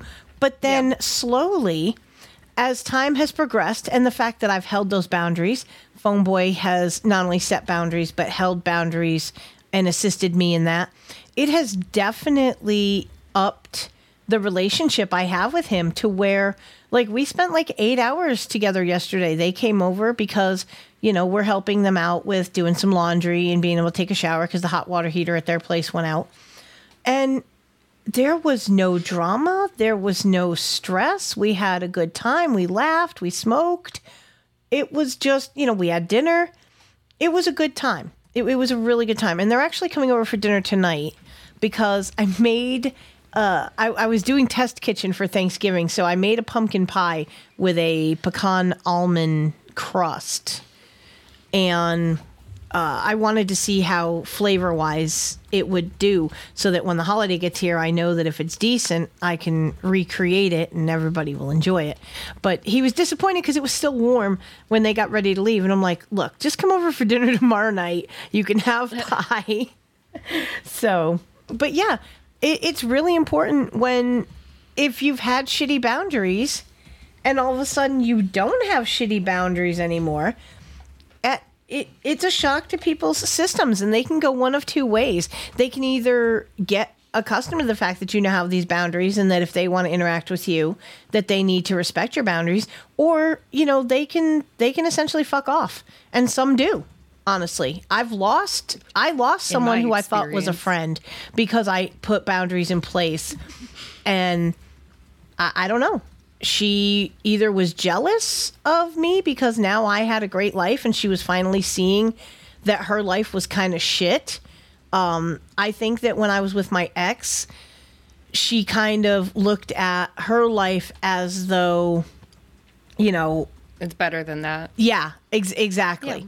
And when I got Well, with Phone Boy and how happy and healthy my relationship was, I think it now made her actually have to take a look at her own relationship and go, wow, I'm sitting in a pile of shit.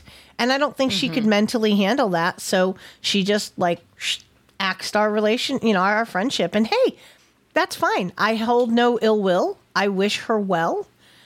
But I'm going to be over here doing me, living my best life in a healthy relationship, getting more healthy mentally on my own platform so that I can be successful in my life in the way that I want to. I no longer mm-hmm. allow people to tell me how I should live my life because for 40 mumble years, I lived in that mental prison of everyone else dictating my actions, my life, my thoughts. And yeah, that that time is over, folks. So, you know, this this episode was extremely important for us to do. Yeah, I, I mean, she was clearly threatened by the fact I was getting my shit together. But um, Well, and that's how, in my experience, it's worked out because I understand that when something bothers me or triggers me, bunny ears, um, that's a me problem. That's something I still have to work on. So if me viewing another person being happy and successful makes me feel some type of way, that's my problem. I need to work on that. right, And that speaks to you, not the other person. Yeah, and in my experience, most people don't want to feel that feeling. They don't want to feel like they don't want to figure out why they feel that way because then they'd have to do something about it. Right. Because one fun thing that your brain does, you have no control over, is once you know something, motherfucker, you can't unknow it. You cannot Exactly. unknow a thing. If you hear a thing, if you see a thing, you you can't undo that unless you consciously take the thoughts from in your brain, run them through your body, come out your hand on a piece of paper and pen. That's the only way that you can undo something. so unless you're going to sit there and try to undo all of your stuff, knowing that whatever that uncomfortable fact is, is going to eat at you. It's going to add to your displeasure. It's going to add to your un- discomfort.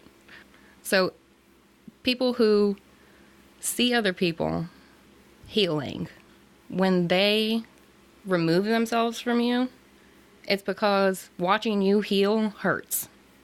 Yeah, because It- they have to face their own that's good- brokenness at that point. Right. Whether that's a good thing that pushes them towards healing and eventually you guys can share space or it's a um a place of like kind of maybe defeat. Like I'll never get out of this now. Yeah. Uh, she's out here. I can't see that. I cannot know that she's out here and I'm here. So to it's a, some of that is a self-preservation. And in my experience, on my almost 7 years now, slinging fucking dirt off of myself, writing shit on paper, reading things, running through it on my own, it's uncomfortable. It is some of the hardest shit you will ever do in your life, but you will be better for it. And if you don't want to be better, I can't make you better. So for me, my boundaries, I'm only hanging out with people who are doing their own work. I'm only hanging out with the Peter Pans who are stitching their fucking shadow back to themselves. I'm only hanging out with the people who are slinging mud too, because I cannot, me personally, I can't tolerate people knowing what I'm doing before it's done.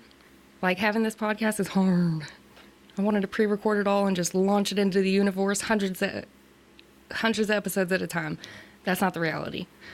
But to do the work by yourself, to go through these things, because most of the time nobody else is there with you, getting traumatized too. Exactly. So you were struggling by yourself. You gonna heal by yourself.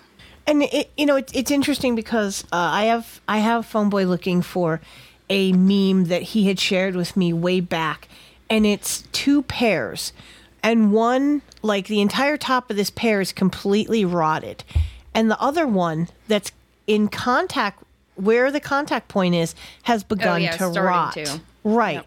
And I think that is a really good visual metaphor mm-hmm. for what it's like when you have people in your life who are toxic or who are broken and don't want to fix the brokenness you start to decay as well. That is um, that's one of the things that happened with my ex was that he was so toxic and so horrible that it started changing who I was as an adaptation method. You know, I call it the chameleon because Yep, the you have to change who you are for mm-hmm. the situation you're in to survive. It's a total survival mechanism, it's a total trauma response. But ultimately, it can damage you because you have to do that. And that's where that kinda- whole, you know, visual rot metaphor comes in is that you can't undamage that part, but you can cut it out. And and Yeah. th- th- what I mean by that is like I was a mean fucking person. I know, shocker, Phoenix with a fucking attitude, but I I really was because I was so unhappy in my life. I had started to become toxic myself. It comes out, yeah. It It's does. And it's not that that's who I am by Mm-hmm. any stretch of the imagination. I'm the person who is going to do something charitable just because another human being needs me to do something for them. It's not that I'm going to get any actual gain other than that good, warm, fuzzy feeling that I did something good for another human right fucking thing. being. Right. But I had gotten to the point where I was isolating myself from the world. Um, I I just I had a hatred that I had developed for mankind that I still have a little bit of, but it's a more healthy hatred where I now am able to discern the good from the bad as far as people. You know, I've always been a pretty interesting people watcher, but now not only am I people watching, I'm really looking at these people and seeing what is the caliber of your character and deciding whether I want to engage with them or not. And a lot of times my answer is pass. It takes a lot. And and I do think that that comes also from a place of trauma, but it takes a lot for me to be willing to interact with someone on a level deeper than just superficially hi how are you that's why i have levels mm-hmm. i don't have a lot of friends i've got plenty of acquaintances now thanks to no agenda that's rare for me to put the moniker of friend on someone. I have to have definitely met you in person. I have to have interacted with you on many occasions. Like, trust is a thing, it is such a fragile, fragile thing. It is easily broken and horribly difficult to repair. And I mm-hmm. think that transcends every aspect of our life from the moment we are slapped on the ass by the doctor till the mm-hmm. moment that they put a shovel of dirt on us. We are trust is one of the most fragile things in our life that we have. And it's a gift that we give to other people that they often break, misuse, and throw away, which is very sad to think about. Well, I mean, we're a consumer nation. We don't value people or any of that stuff. No. I mean, shiny baubles. It's uh we we've lost in the last 3 for generations what it is to actually be a human and have a human experience on earth. And I don't think social media and online presence helps all that help. much because we've truly forgotten how to communicate with one another. You know, we talk about the ChatGPT writing the breakup letter for the girl or the I'm sorry letter to the best friend. Like whatever happened to actually being able to communicate with a human being. And I make, you know, I'm I'm old AF. I make the analogy about, you know, when's the last time you put pen to paper and wrote a physical letter? It's constantly a text message, a phone call, an email. You know, it, it's the, the humanity has just gone out of the world. Well, and that's by design. Of course it is. We're not humans anymore. We're something between cattle and monkey. I don't know. Like we we're we are a commodity to our governments. oh, completely. just- and and That- much that's like what it's boiled down to is we've had generations of no cultural lineage which along the cultural lineage comes your religious beliefs your familial structure your communal standards which is how we communicate to each other how we act in public like all of those things that we should have had were replaced with send your children to school at five years old, go work for Mr. Ford in the factory, or come be a secret society FBI, CIA guy. Like, all of those things have compromised and taken over the ability to just exist. absolutely. And like we said last episode, if it would have been the same people having the homesteads, having the dozen kids, and no public school, we would have a more diverse, self sustaining agriculture situation in our in our country because most of those children would have stayed on their families' farms, would have learned how to be farmers, would have learned how to apply the knowledge of their people from pe- previous generations to set themselves up. My daddy might grow potatoes. I'll grow sweet potatoes. And then my brother can grow onions. And my sister can raise cattle. And we got a beef stew store. Suck it. there you go. No Campbell's. You know what I mean? Like Oh yeah, there there wasn't this all fucking systems. pre-made meals grocery store shit back in that day and you weren't running to the local Weigel's or Food City or whatever your, you know, in insert grocery store name here. You weren't running every day. You weren't popping down to the Popeyes or the KFC or the Taco Bell to grab dinner because it was not a thing. You cooked, you baked. I mean, my grandmother taught my mother who taught me how to can and preserve. And it is truly a skill that to this day i still use. I actually after i am off mic today uh, i opted to take the day off because i've got a shitload of stuff to do even though i said i was going to work. I'm going to work my ass off the next four days. I'll be okay. Um, yeah i've got chicken stock that simmered all day yesterday on my stove while i was doing everything else. And it's going to go into jars and get put on the shelf so that when it comes time to make the uh, Thanksgiving feast, provided that my starter for the sourdough goes well. Because, yes, for a change, Phoenix is actually putting a grain in Phone Boy's face. We may actually have stuffing if this starter comes out, because I'm attempting to make a homemade sourdough loaf to make the stuffing with. But, um, yeah, I mean, if if I can get that starter to work and, and I make stuffing, the chicken stock is going to be used in my stuffing. Everything is being as homemade as it possibly can for this Thanksgiving meal that I'm giving to my family because it would be hypocrisy to just order a Cajun turkey from Popeyes or make some kind of store bought anything for this holiday. Like it's an offense to me as a culinary professional and an all around fucking human good human being that wants my family. Look we know it's the holidays okay? We know there's going to be some hot fresh garbage there's going to be some debauchery. But if you can limit the amount of shit that you're feeding to your family i think that's a way that you can definitely give you know everything in life is a value for value is how i see it. And my family provides me value in the fact that my kids make me laugh. My mother is an amazing assistant on a saturday night when we're doing lotus. She does all the cleanup from dinner. Like each each member of my family does something special that makes me want to do something special for them. And if the only thing that i can do is provide them a home cooked meal that's not full of a lot of shit on a holiday then I'm going to do that. Like hands down. I mean, I know we got a little off topic, but yeah.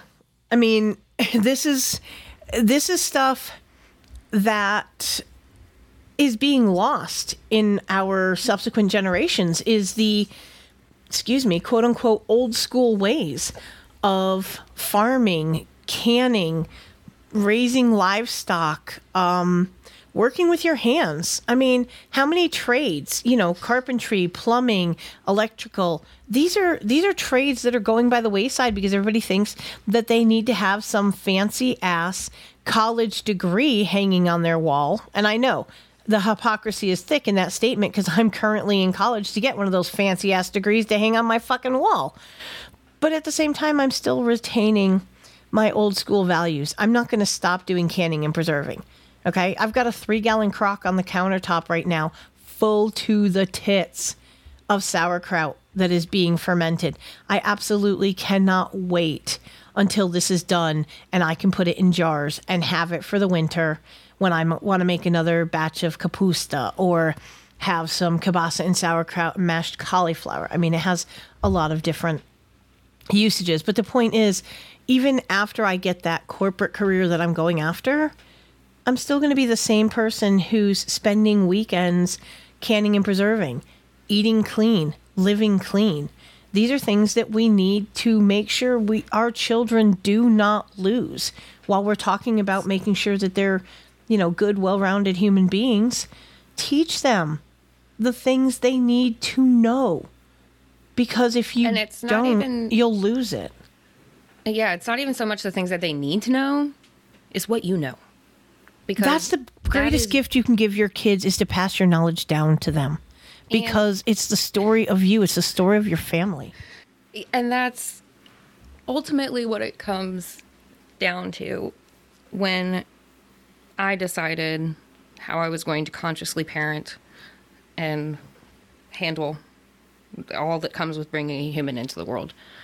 I have to not only run ahead, knock down the hurdles, I also have to say there are hurdles. I have to tell her uh, specifically because we're both women. Listen, this is what having a menstrual cycle is like. This is what your hormones are. When you feel like a sloth for a week, it's because your body is preparing to shed its uterine lining. But how many mothers And are for- talking to their daughters like that? Like kudos to But you. how many? Could scream the most visceral scream right now. Nobody knows this because their mamas got hysterectomies, had the birth control their entire lives. Their grandmothers were the guinea pigs with the fucking birth, birth control. yes, they were. And when the birth control fucked them up because you shouldn't be hormoning people, they got hysterectomies. So, me personally, I don't have a big pool of ladies who have gone through menopause as a w- whole woman to tell me what to expect. So, I'm out here with a motherfucking flashlight like Nancy Drew trying to figure this shit out because there's no logical reason why, after taking the trauma in my brain, running it through my body, hand to paper, reading the words, why I still feel like a crazy person. Why I am still so emotionally unregulated. Why am I still so depressed? Bitch, it's because I'm a woman. It's because I have hormones. It's because every single day something new is happening on the inner workings of the lady body. And again, diet And- matters. Right. And the information has been kept from us. Not only are we not taught that in health class, our mothers, our grandmothers, our aunts were not afforded the opportunity to experience it, to articulate to us. Yeah, because of the uh, again, circle back to the indoctrination and the women are a lower class. National security. the whole thing. As a matter of national security, repeal the 19th. I have a feeling we're going to have that on at least every show. Good on you. Oh, I'm doing it. I'm doing it. I actually saw, unrelated, squirrel brain. I actually saw some young people, like Gen Z people, on their TikTok app. I saw them talking about a tax strike, and I'm so proud of them. Go change your W 4s, little shits. Yeah, I mean, Take away their I money. love I love the fact that we are propagating Repeal the 19th, Penrose. Yeah, repeal the 19th, which is uh, women's right to vote. That is that is Emily's political statement that she makes at least every show, and I respect her as my friend. That's right, I said it, friend. And uh, you know, that is that is how she feels, and I like her stance on it. I, I have no issue with it. I just, Well, you know, gotta- everything's racist anymore. with all of when so now halfway into this episode knowing that i know these things knowing how i know that all of us are broken scratched and dented kintsugi-ing ourselves together with makeup um doesn't that make sense now? Isn't that a logical place to be seven years down the road unburdened? Maybe we shouldn't be I think so. maybe if we weren't worried about politics we could worry about our damn selves. And that make sense not and not be the public face of 2.5 fuck trophies and a Range Rover and a member of the PTA and overstimulating our children with every sports and other activity because we have to live vicariously through them. What the hell are you trying to say, Emily? it's crazy it's crazy It is fucking crazy. But uh, circling back, we're going to continue. We're uh, roughly halfway through, maybe a little less than halfway through, of that which we are attacking today. Attacking, I say, it more analyzing the words Digesting. of yes, Cathy O'Brien and the stuff she went through and how we think this can help you all broken people. And, and you know who you are because we are all broken in some. all of our scratches and dents That's right. We're all on the same clearance shelf. It's fine. That's right. Some some of our packaging is a little shinier than others, but that's okay because because we're all we're all gonna make it through. it's so exciting and yet it was a reminder of what I really knew as a very small child because I think children are born with their um, birthright information. They're born with the knowledge. They have that so much, and then life starts getting structured and gets in the way and takes them further and further from their their their um, intuitions and their capabilities and their their um, healing aspects, and they start looking outside themselves. So They give it all away. So yeah, so I kind of it was kind of like remembering that beauty that I felt inside as a very small child. As my free thought was going away, I was I remember wishing there was some place in the world where people didn't hurt each other and where people could live, love and and just protect each other. And it took me right back to that. So it was almost a, a full circle thing and yet the understanding of that is um, is so empowering and it's, it's exciting information. I want to remind everybody, you know, just because you've forgotten for three generations and it's become autogenic in the brain to look outside of yourself to to so-called authority, these self-appointed, self-anointed leaders to tell us how that to live nobody our lives. voted for. Yeah, yeah, that nobody voted for. Then that we, we have it all within and it's like come on everybody we can remember this and and, and it doesn't matter. I'm living proof too that the gen, we can the soul is stronger than genetics. We can overcome that genetic encoding and still remember because that is the strength of who we are. That's who we are inside. That's the life we're intended to live. That's humanity's purpose. It's our innate being. And it's so in so many ways it's like reminding everybody you know this is this is our time this is our time to evolve Yep. with the knowledge that's our defense against mind control it's our time to evolve with the strength of spirit to remember who we are and why we're here I remember all the times in my life where I've felt defeated and depressed where I call Cathy up and I'm like, tell me something good. Tell me we're winning. Because I'm like, are there really white hats? I mean, in our government and our intelligence. And that's a question I myself ask a lot is are there any white hats left in government or has it literally eroded and decayed to such a degree that everybody is just the fucking bad guy anymore? Uh, it's Well- ridiculous. kind of like how I said, if that's the case, it's a lot worse out here than I thought it was.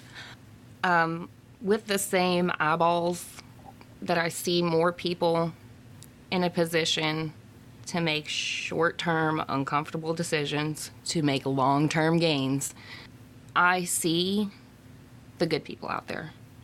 I see the families that have slowly chipped away at their generational trauma that I've seen the active evolution within people still on the planet. Like, uh, grandma may have been X, my the mother may have not been X and conquered this, and now the child is not that, not that, but they're working through this. So you can see the the undoing and acknowledgement of the maladaptive behaviors throughout too many people to think that it's just all bad guys out here. Now, the difference is is you can have people who know what the right thing is and will do the right thing. Then you also have people who know what the right thing is, but because they themselves are in a situation with a narcissistic partner, with an emotional abusive partner, with a financially, whatever it is, they do not have the muscle in them to do the right thing. The people who are good people, who don't have the muscle to do the good thing, to do the right thing, need to find the people who do have that muscle. And those people, that slowly but surely, at this point in time, November 13th, 2023, there's enough of us who are out here moving our muscles, doing the right things, and enough of the good people who, for whatever reason, can't do the work themselves are pairing up. So there are, and there always will be, more good people than bad people. Only because good people who do good things inspire other good people to do good things. Good people who do good things also inspire bad people to maybe do some good thing. So, good white hat, the, the white hats, the people who know good and do good outnumber the guys doing the bad. That does not mean that the guys doing the bad don't weigh more. That doesn't mean that they don't have more power. That They seem to, anyway. They, and that's the reality of it is that they are the Andre the fucking giant in this bitch. But 17 of us jump on that bitch. It's over. And and that's why we talk a lot about there being strength in numbers. That's why I mean to to take a little bit of a, a political angle right quick this morning, which you know we never shy away from. It's kind of on the same idea or how we're talking about there should be term limits for senators and congressmen, and you know if if you're not happy with the you know hold these motherfuckers accountable you're not doing the job within x amount of years that you've got your ass is out you're out of there baby Run me run me that Michigan clip. i can do that Once they became dependent on that, then they took over the school system with the global education program that um, picked up really where Hitler's youth education left off. And it's um, an indoctrination and a repetition that is not um, applicable knowledge, it's just programmed information where all creativity is lost and um, Critical thought. yeah, yeah, all that. It was deliberately taken out of the school system through um, what was termed global education, Goals 2000, America 2000, and now they renamed it Common Core. You know, so that's what's in our school system right now, and we need to realize that it's um, a very deliberate indoctrination method. And we look back and we're going to find out that Bill Bennett put it in during the Reagan Bush administration, along with Lamar Alexander. Lamar Alexander was the education secretary who was heavily involved in Satanism. Okay, I have to point out Lamar Alexander. Oh, one of our wonderful Tennessee originals, baby. Th- this shit just blows my brain up. What the fuck is it with Michigan? Can they not get their fu- like fuck my life sideways running up a hill? What is the biggest fucking problem we have in fucking Michigan right now? Oh, what's his fucking name? Chuck Schumer? The fuck? Oh, and what what what was her name? I can't think. But I mean, I know oh my god. I mean, seriously. Why are we surprised that anything shitty is happening when it's related Whitmer? That's the name. Thank That you. one, Yep. Uh, Two weeks is like 1,140 days. Yeah. I mean, Whitmer math. ex- exactly. So why why we're surprised when something shitty and fucked up comes out of Michigan, I will never know. But it just shows you how far back been- this shit has has been. Yeah, I think it might have been the next clip, or I might not have clipped it because I was trying to avoid the polity stuff. Um, but the same dude. Why not? Fucking slather that political shit all over the fucking stream today. Do not shy away. This is, but I need people. Shout out MoFax. I need people to have a foundation. I need them to understand you ain't voting for these motherfuckers. Repeal the 19th, take away half the votes. Stupid. Okay, I, I don't disagree with that. I don't need disagree with that because of the fact I have forever been the one who has said voting is a fucking scam. It's a waste of time. Your vote doesn't fucking count. I've taken more shit for that in my adult life than I can count, Right, yeah. and it's not. It's and not also fucking you're held accountable for all the bad all the bad that happens. If you vote for the guy who does a bad thing, it's your fault. Oh, oh, absolutely. well, here, as we have experienced, also, um, you don't even have to have voted for the fucking guy that's doing all the bad shit because, It's gonna happen anyways. eh, well, that and uh, nobody fucking voted for Biden. They stole the fucking That's election. later later. And that's that's where so that's where this whole thing kind of comes to a the they the big string pullers showed their hand was during the last 3 years 2020 to 2022 when everybody had to adjust their behaviors. You couldn't go to work. You couldn't go wander around Ross to get your dopamine fix. You couldn't go out to eat to stuff your face with dopamine. Like you couldn't do any of the things you normally did to cope Oh yeah, so that I left you looking around like, why do I feel like this?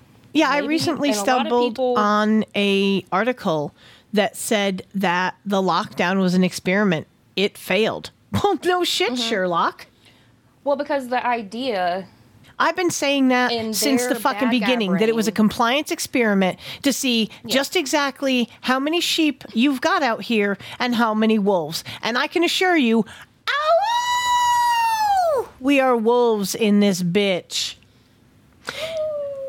Shout out to Sir Spencer and Dame DeLorean as well, the wolf pack. We love you guys. uh, it's we ultimately the only reason why it all works is because we think that we are insignificant little ants. And how are we going to fight the grasshoppers? Uh, if there's enough of us jumping on is. that fucking grasshopper, we coming out victorious. Yeah, but honey, what I'm saying. Emily, how many, how hard is it? Now, I know, okay, we have plenty of no agenda listeners, okay? There's a gaggle of us. Oh yeah, they're like 15 years into trying to wake people up and get them Right. to think for themselves. I but get it. even, but even with having that many no agenda listeners, you, if you were to take all the no agenda listeners and put them in one big ass fucking space, good people doing good thing, good person, no muscle. yes, There That's are, my point is to try to get everyone on the same page at the muscle- same time, all all moving in one cohesive direction. It's it's damn near impossible. Kind of until, I mean, it's only impossible if not all of us are rowing. But honey, not know- all of us realize we can row If or you- they're afraid to row. well, if you listener, and I'm not putting juju on you, I'm just telling the Holy Spirit to drop in on you. If you listener at any point during this have thought, oh, I should probably address, ooh, that thing, do it. Because you know that you have to do, you have to. You wouldn't have thought it. It wouldn't have presented itself to you if you were not capable at this point in time with all the tools you have in life to deal with it. That's right. You're not given something more than you can handle. Doesn't matter what entity you believe in, if you believe in any higher power. You are never given anything you cannot handle. You may not think you can handle it at the moment that you're in the shit heap trying to figure out how you're going to dig out. You may not be able to You figure it start out. with one. That's it. Start with one. You think all I have is a teaspoon. Well, you know what? One teaspoon at a time. A- yeah, you're going to get there. use your hands.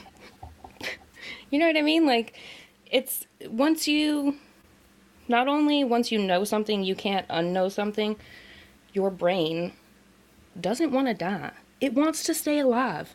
Your brain wants to live more than you can conceptualize something wants to live. I, I actually. and everything it does is to ensure its survival. absolutely. So, when we have the thought, quick left into the median, our body doesn't let us do it. And when our brain says, we should probably, it's because, hey, we read something, we have a friend, we've heard something, we know what we can do about this, we just need to look at it now. We need to address it now. what we need is that little voice whispering in our ear to be screaming.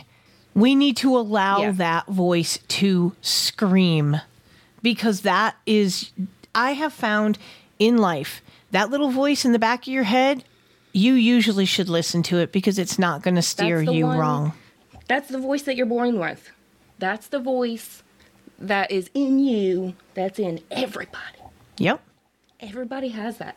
That's that's what Cathy says when she says that we're born with this innate knowledge. When I say it's genetic, it's in your genes, it's in your DNA, it is in every single cell of you to survive.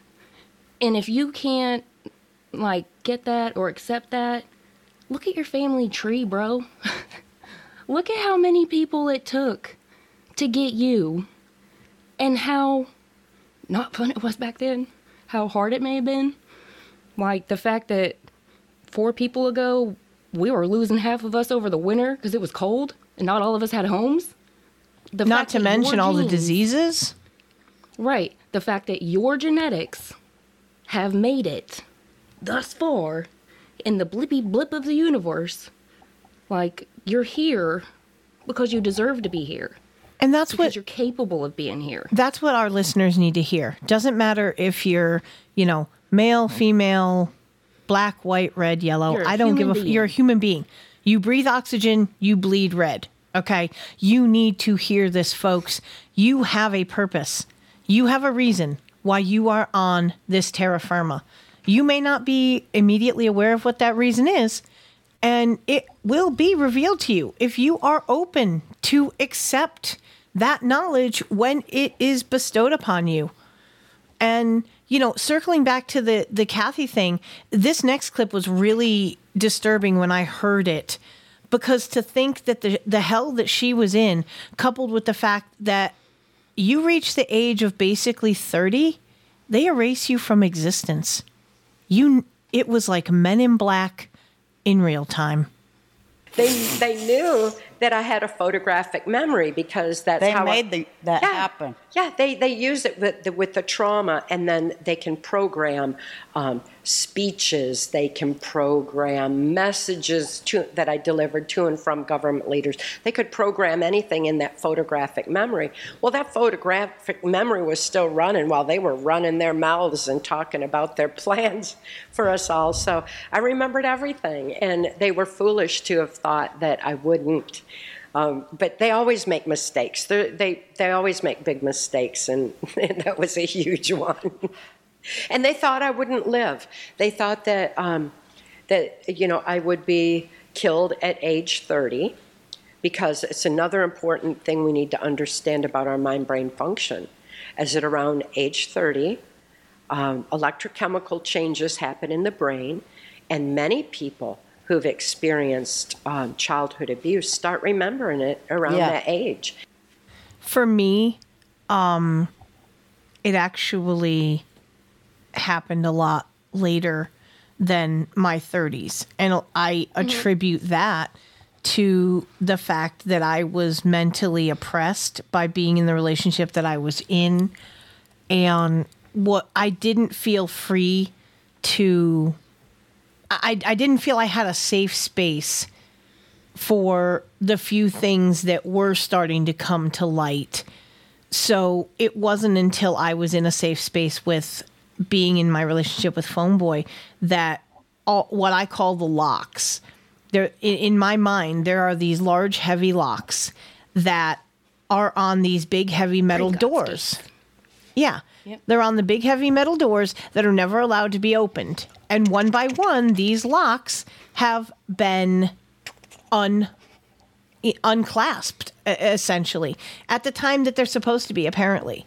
And it's only because you find that safe space with that person in your life, whether it be a therapist, a partner, whatever, where those locks are allowed to be unlocked because the contents behind that door Can be processed. it can now be it's time for it to be named, shamed, and destroyed because it's what's been holding you back for so long.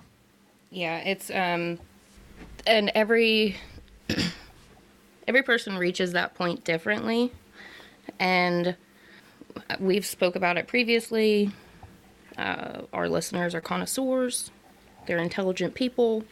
Our brain fully is wired at 25 years old, barring any sort of delays, any sort of trauma, any sort of any uh, what would they call it? Non-normal lab experience of a child. You add more time because the brain has to unwire bad stuff and rewire bad stuff. So, but 25 is when the human brain realizes, for real, for real, that today turns into tomorrow, turns into a week, turns into a month, turns into a year, turns into years. Your linear thinking starts at 25 if everything went right. If it didn't, sometime after that, it'll happen. You'll fully get it. Everything will be connected.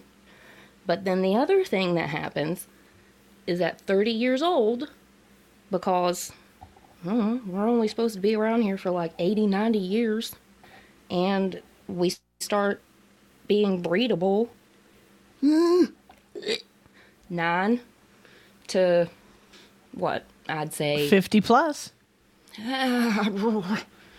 yes Just it's just possible, just but saying I had a should- teacher who was like 51 when she you had her son. No, I, I, I get Nope, that. Just because one put it in the can doesn't does not mean I just caught that. Oh my god, that's fucking harsh. Yes, Well, as as we say all the time, just babe. because one can does not mean one should. yeah and that's a different topic for a different day but us ladies don't know enough about our bodies. So we get co-opted to do crazy things that are Oh, that's another problem that we have in society is that we need to literally have a. w- Okay, I'm, I'm going to say it and I'm going to take power. shit. Yes. I, I'm going to say it, but I'm going to take shit because I think there should be a class to teach young girls what's going on with their fucking bodies. And I don't mean sex ed. Because let's just face it, okay, most parents, okay, most mothers either don't know how to have that conversation or they're just, yeah, they don't know themselves. So there needs to be something. yeah, yeah. Auntie Phoenix and Hempress's finishing school. We already Exactly. You know, exit strategy for the fucking win on that. and any of our other ladies who've been on the planet for a long time and are passionate about it will throw you in our auntie program too. Exactly. You know, the, the, this is this is the uh, the uh, princess and empress uh, school of how to be a fucking productive she. the human, the female human. That's right. And and and we ain't hearing none of this fucking they them. You don't have multiple personalities. Get the fuck out of here with that shit. Well, and we've also talked about my own very nearly they phase. And that's because, oh, that's because I was creeping into that change that happens in your brain at 30. So, uh, full, prime example of Miss Hempress Emily in her 30s of how this works. But I, I did want to Yeah. I did want to make one comment. I do remember back when I was younger, my father telling me, "You will not understand this till you're 30." And I have found my own self saying the same thing to both of my sons. You don't you think you get it, but you don't get it and you won't You're not gonna get it. get it till you're 30 or more. And so the not only do we have 25, our brain sews itself together left side, right side. We are this is as good as our brain's gonna get as far as like sewn together, but we can make it better. We can learn things. We can rewire ourselves. But our brain is ready, done. 25. So then you have five years of linear thinking. Of in that five years, you're probably gonna realize some shit about yourself. You're going to outgrow some habits. You're going to start some new things. You might move. Your environment might change. A lot of things are happening, which is all more neural connections, which is all more to your neural map, which makes your brain bigger and better. So at 30, when you when your hormones, male or female, this is a brain hormone issue, your brain realizes I still got 50 fucking years to go, bro. Shit. I need to slow some stuff down. Maybe I shouldn't be trying to spread my seed as much. Drop in libido happens somewhere around 30, right? Because either because either you're just like I've ate so much candy, how could I eat more? or you know, you're at that five, seven, 12 years into a marriage or whatever, like whatever it is, every human being, somewhere between 30 and 35, your brain goes into long game mode. I don't really need to be breeding. I don't really need to be seed spreading. I ain't got to go conquer as much. What I have is enough. And that's that that's your quote unquote quote unquote grown up brain. And when you're 30 years old, you'll realize the $5 coffee every god damn it, that's a lot of because you've had the 5 years of your brain being sewn together along with that lived experience where you're completely on your own. I'm going to assume that by 25, you are fully in charge of your own life. You ain't You would under hope. nobody's thumbs. You don't have mama telling you what to do. You may have a partner that you have to be held accountable to, but there there shouldn't be anybody running your life. So you have this sense of autonomy and action, I guess. So you can reflect on all the stuff that got you to this point. And when you when you're 30, between 30 and 35, when your brain is doing all this stuff, that's also when the little storage lockers, whatever, that's in your little brain, that's when those start getting opened up.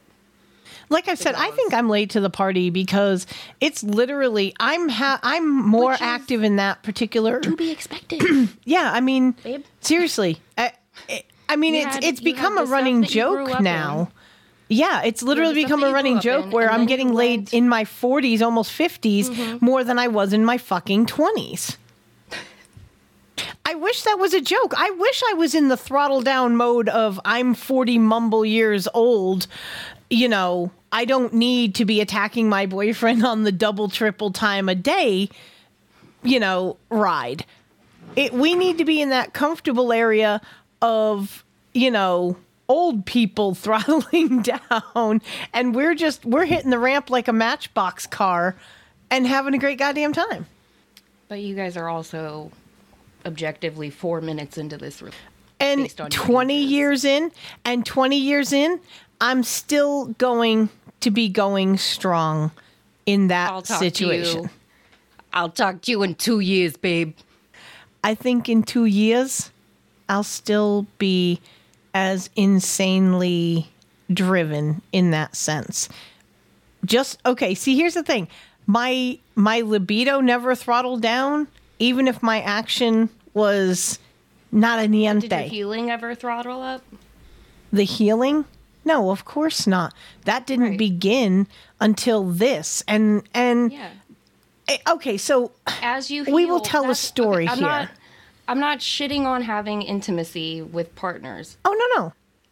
Uh, what I am shitting on, and this is me shitting on old Emily, not anybody. If if some gets on you, then that's a you problem, not me problem.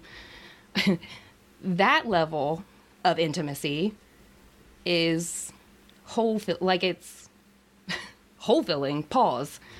Um, it's the kintsugi of how you're gonna heal yourself, how you're gonna feel better about it, how you're gonna have confidence in your relationship. I can't have confidence in my relationship unless I put out because that's my only value. But I actually don't think I'm valuable that way. So let me put out more because that is the currency of a relationship. It's a for me, I when I hear people having crazy bunny lives, I'm like, but why though? Because it's we- fucking what are we fun. doing? Okay, all right. Again, not not any. I'm just okay. It's one of those things that some people should objectively look at and figure out why they're getting their jollies and flicking their bean for dopamine instead of uh, well, maybe crying a little bit about some sad shit that they need to deal with. But why should you You have can- you to be- sacrifice the pleasures of being with another person or maybe even being with yourself if it, you know, makes you happy? Why should you have to sacrifice? That's not an actual. But it's not. But it's not. Okay. No, seriously. The way I look at this, okay? This is my if- compartmentalization show. Yes. Because if it's brain, if it is brain body related, I have to strictly regulate that because for it's all dysregulated anyways. And also to seek regulation, I will go overboard. I will want all of the dopamine because I think that that's what I need. And I'm not special. the brain works the way it works. If it needs dopamine from processing an emotional thing, it will get dopamine from a candy bar or a veiny penis. Like, it'll get it where it gets it. So, you, listener, me, myself, everybody, you have to choose. And if it's a conscious choice of I am actively choosing to do this and not a response, then that's fine. But if it's just like that knee jerk reaction to, oh, it's two o'clock, let's go get some afternoon delight. That, no. No. What are you? Okay. No, I'm glad you. No, I'm so fucking glad you said that. And I'll tell you why. Because, okay, this is one of the reasons why I say the relationship I have with Phone Boy is the healthiest one that I've ever had. Because it is literally the first relationship that I have had where, you know, that intimate time is not on a fucking schedule. And that is one of the things that I found the most disrespectful about well, I can't say the most. It was one of one of the most disrespectful things that I found in my prior relationship was the fact that it it Like almost felt like Sheldon I had to beg. At seven. Yeah, it's like, okay. hey, hun, uh, think we can do a little something? You know, how's five o'clock work for you? Like, I found that so fucking offensive that I would have to ask if he wanted to spend personal time together. That pissed me off so bad. And now it's like, this is not replacing anything. There is not a, okay, we have to make sure we do it by 7 p.m. because Frasier's on. I don't fucking And that's know. where I say, like, I'll talk to you in two years because you guys are new. You're learning each other. You're happy about it. You and we're also making up for about each other lost time because neither one of Making up us was getting right. what we needed in that area for so many fucking years. So, like I said, we're filling a need. Bitch, I love you so much. So, we're meeting needs from old us with new us. But they're still the same. No, they're still the same needs. Okay, they're even on its most basic level.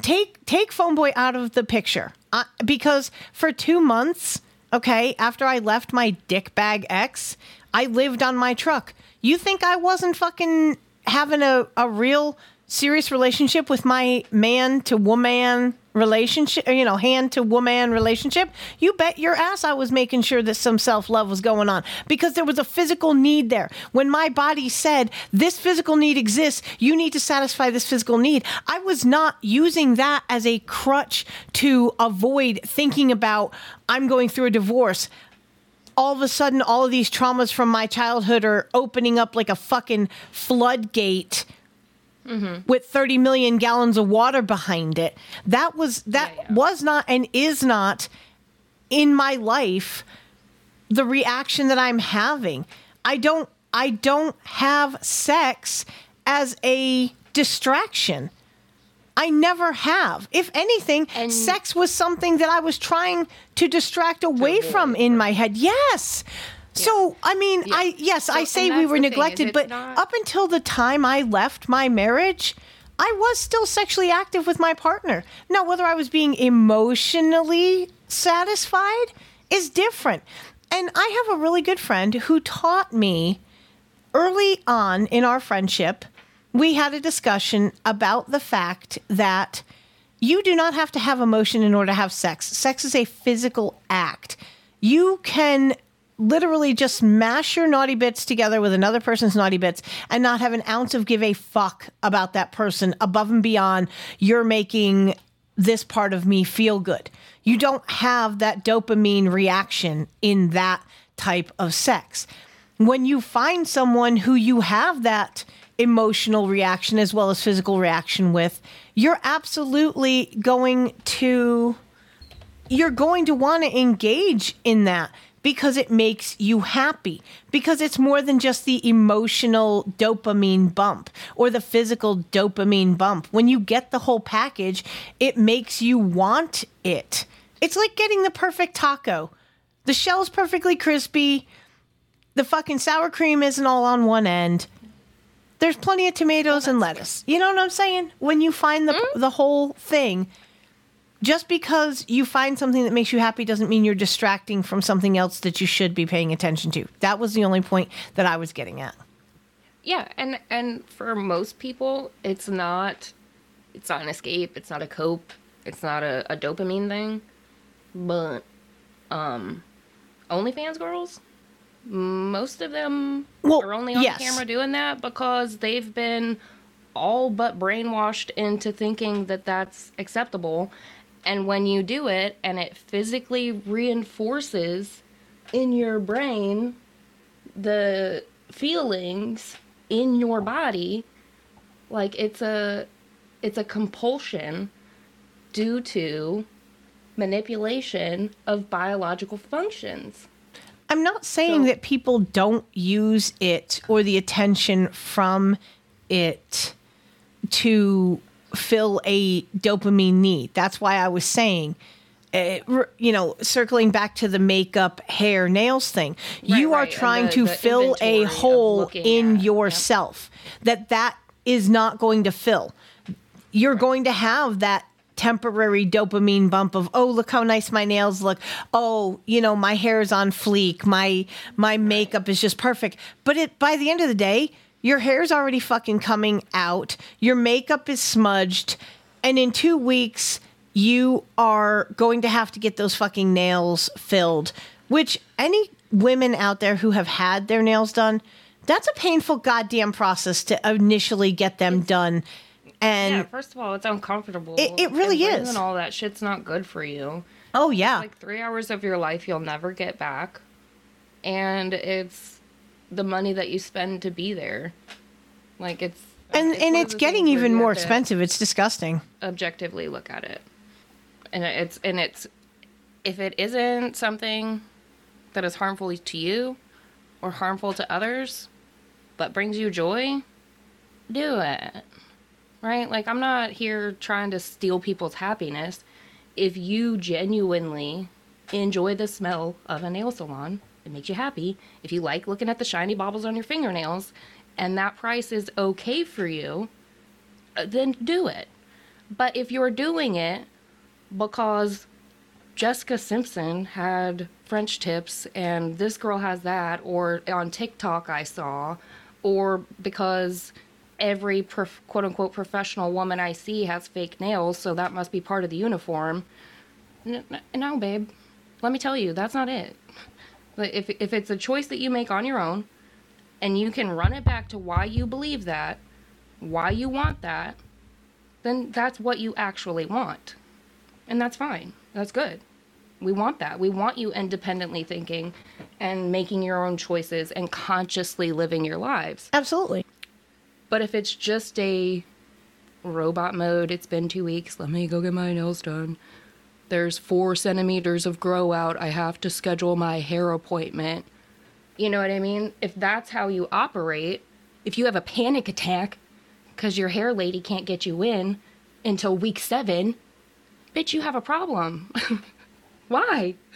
Why is that so pro- bothersome to you? And all you have to do is look on if your hair youtube at the videos of those karens that lose their shit in the nail salon or the hair salon because And if we look at those women objectively, biggest lens we can, they have a husband that doesn't listen to them. They have children who do not respect them. They have parents who were broken and raised them, who they were then in turn taken care of until they died. Like, these ladies should be bitching and moaning, but it should be to themselves in the mirror, exactly fixing their own shit. No, I, I, I absolutely agree with you on that. And and that leads us uh, deliciously into the next clip here. Nobody told us we were the majority 2016. The media didn't even come up with any contrived polls to tell us that, but we overrode the algorithm anyway. And now there's so many more of us awake and aware, and they're still not telling us. But we know, we see it around us. We see people not complying. We see people reclaiming their compassion. Exactly.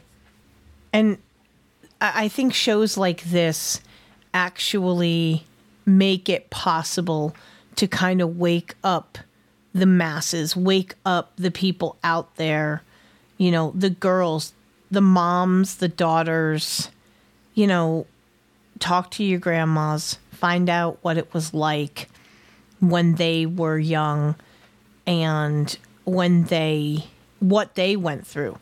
How, how did they deal with it? Right. Grandma, when you were my age and you're trying to be a wife and you're trying to be a mom and you're trying to be a career lady, how did you do it? I had Jesus. That's what my grandma told me. so that's what I did. I went and found Jesus. But if I talk to my grandfather, I get a different answer. I get the, I did the work in front of me, Amy.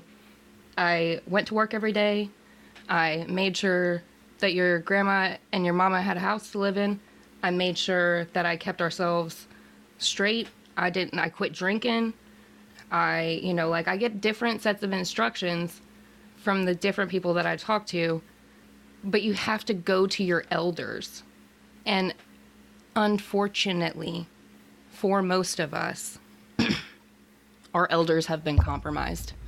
Either they were not afforded the opportunity to do the healing that they themselves needed to do because they were too busy living life. They were too busy trying to survive.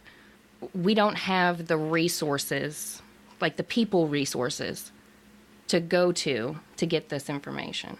So it's imperative that you, if you have those options, you use them. Absolutely. Go to your still alive aunts and uncles and even cousins. Like if they're a few years older than you, they they they they've been there. I really think a fresher it memory of what it's like.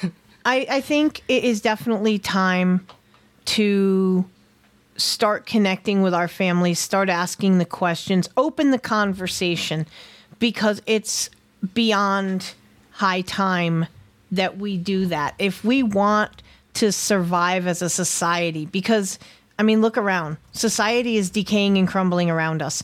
The only way to save our own asses and our own, you know, our, our own sanities is to open those conversations and start asking those questions.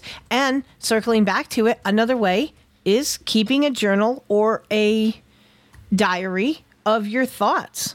Yeah, we see the ones that are still um, stuck in that parrot mode, the ones that obviously are still watching the mainstream media voice of these puppet masters. Oh my God, my fam- my whole family, you know, they just can't.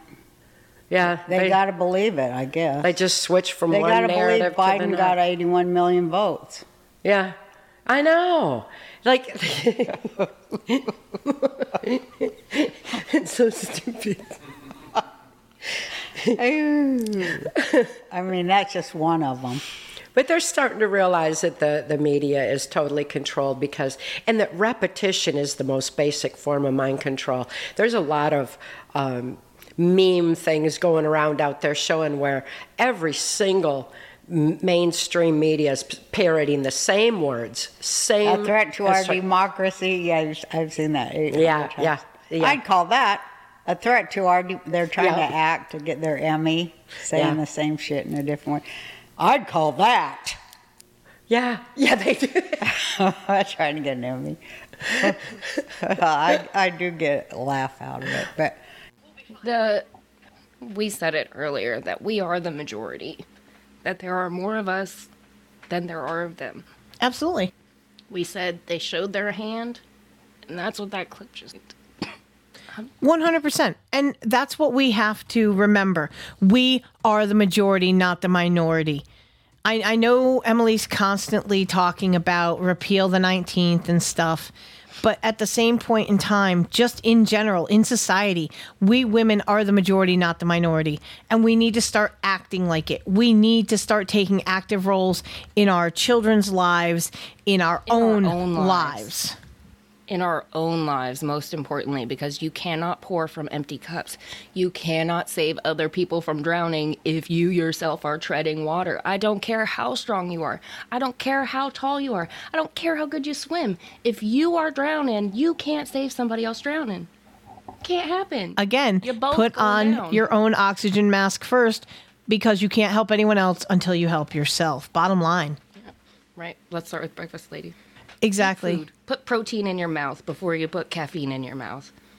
Well, you know, I, I, I can't say that because um, I've got what a I bowl. I, I've got a bowl and a cup. You know, I poured a cup As and I'm rolled up for the show. Coffee. I get me a spiggity spoon of peanut butter because I'm not genetically weak and allergic to peanuts. And I eat me some peanut butter. That is protein in my pie hole before my caffeine goes in. There The kind of protein baby. I was thinking about for the first thing in the morning was not peanut butter, but it is kind of a butter, just some nut butter. And there's the Gen X sexuality. I'm sorry, I, I totally could not resist, but no, I, I'm help a bad. I'm a bad monkey, and I think I need to get better on a Monday morning with making sure I have maybe like some bacon or something like that that I can nosh on behind the mute Slice button. cheese. Yeah, Two things, just bacon, something. Little hand roll because on your way upstairs. like truly getting up at 6 a.m to be on the mic for 7 and make sure everything goes the way it should with the show uh surviving on on literally coffee and chronic first thing in the morning will only bring you so far yeah, that's true. All right, it'll bring us to this next clip though. It will, and uh, it it talks more about uh, writing down your thoughts. Something that's important about healing from mind control, you were telling me, and I know it to be true, is journaling, right? And that's in your book. uh, Yeah. PTSD. Yeah, to heal. it's a real simple brain trick that everybody can use to reclaim and retain their free thought, to think beyond the trauma, to be able to rise above the so, the storm, so to speak, to get a clear path forward, and that's to pick up a pen Yeah, literally, put it down on paper. Tell your story, even if it's only to yourself. And I, I can honestly say, um, and this may actually at some point either come back to bite me in the ass or spur me forward because when I started listening to that book I told y'all about, um, My Daddy the Pedophile, it made me realize I need to write my story. I need to publish a book about what it is to be the daughter of a pedophile and the fact that everybody looks at my mom when this shit happened and went, "Oh my god, are you okay? Like how is this impacting you?" Meh. Nobody ever stopped to look at me and wonder, "How is this impacting you? What goes through your mind?" what's been going through your mind. How do you feel knowing this knowledge, this ugly fact of the man who you saw as your knight in shining armor growing up because you were so fucking Stockholmed and and ultra manipulated by this narcissist father and his narcissistic family, no one stopped to wonder how it affected me and and what it did to me. And it's only in hearing this girl have the courage to have written the hell she went through that I realized that there needs to be another side of that. You you need to know the story of what it's like to be raised by someone who has done this. Now, mind you, okay, to my conscious brain, my father never touched me. But on another level, I kind of almost feel like what happened to me because of who he was was worse. And and I know there's probably going to be a zillion people out there screaming, "How can it be worse? He never molested you." No, Well, he neglected me because he went the other Club. fucking way. He went to the whole other end of the spectrum of I don't want to molest my child, so I'm going to emotionally block myself from this child. Yeah, That. number one number one rule of trauma club is we don't compare traumas. And if you listener find yourself doing so, don't do that. It's not good for you. It invalidates your own experience. Absolutely. Like what happened happens, right? It was very real to you. It was your experience and you can't gaslight yourself about it. So that's why we don't compare traumas. One hundred percent. No, a, a thousand the- percent even. The fact that the testimony that Cathy has given previously that explains essentially what your desire of writing a book would do is we know that this happens. We know why kind of why it happens but we don't know like what the fallout is. Like nobody follows up. Nobody there's no knowledge of that. It's been a matter of national security to not tell us that we're capable of healing ourselves and dealing with our own stuff Because broken on people are easier to control. because broken people are easier to control. Yes, ma'am. And in that same spirit, you writing your story, telling your experience, adds to the knowledge base. That is something that they will never give us. So, part of the reason why I choked out my inner critic and put my booty on the internet, uh, proverbially, uh, like my mouth, my mouth booty on the internet. Um, Hey, Talking- either way, there's this shit coming out. yeah, either way, there's shit coming out. That's where I was going with that. Um, but the thing that got me to finally do this is because I am tired. So fucking tired. I am tired on a spiritual level, on a mental level. This shit is so hard to see all the people who need helping on a, such a massive scale and knowing that they will never get the help that they need. It, it, it's a crippling feeling to me. It's like watching a train wreck in slow motion and you can't do a damn thing about it. Right. And I can't keep knowing these things and just being mad at y'all for not knowing them. That's just stupid. And So I, it's my job to share the things that I find that apply to all of us. You can take you can take this MK Ultra mind control, pull that out, and put in public school. You could put in alcoholic parents. You can put in emotionally distant parents. It applies to all of us oh, it's totally Because it is- interchangeable. ultimately a manipulation of the biological systems in your brain that make you a human being. You- Yeah, like it's- exactly. it's- it works on all of us. It does. And I want to point out uh, so Tiny House put in the chat for those who don't know, Cathy actually testified in front of Congress. And of course, no surprise here. should be open it to the was public. Yes, but it was That should be a sealed. her te- her testimony was sealed for national, security. Yeah, and and we all know how we feel about that. So Bullshit. Just saying. So, the the state of our nation security depends on us not knowing how powerful thoughts in our brains traveled through our bodies, out our hands, onto motherfucking paper, read by our eyeballs, is good for us. They It is want definitely us to good. Not know that. No, they don't. aside from everything else that Cathy says in that testimony about unelected peoples, uh, Mitt Romney's daddies, like Michigan, like aside from everything else she said, none of that was national security. None of it. They'd have let it all out because it is out. We know that, Right. right? But the one thing that they won't come out with is the Himmler esque. Yeah, the the whole Himmler uh, Adolf connection there. and and the, the the studies and the research papers and everything else that's made up about this it, it doesn't get out Oh, because they don't want it to. I mean, I can throw this back to the whole 50 years post JFK. All that unredacted shit was supposed to come out. We're well past the 50 year marker at this point. Yes. Has have we seen it? Fuck no, we haven't. Will we ever see it? More than likely not. Not at least in my lifetime. Maybe yours Not if we're lucky, but I doubt it. nick cage go find our own treasure thing Exactly. Exactly. And you know, he here really is is where it starts though. and just being indoctrinated with repetitive um, bombardment. Well, of you saw you you were uh, owned. I guess is the word. I can't think of a, another word.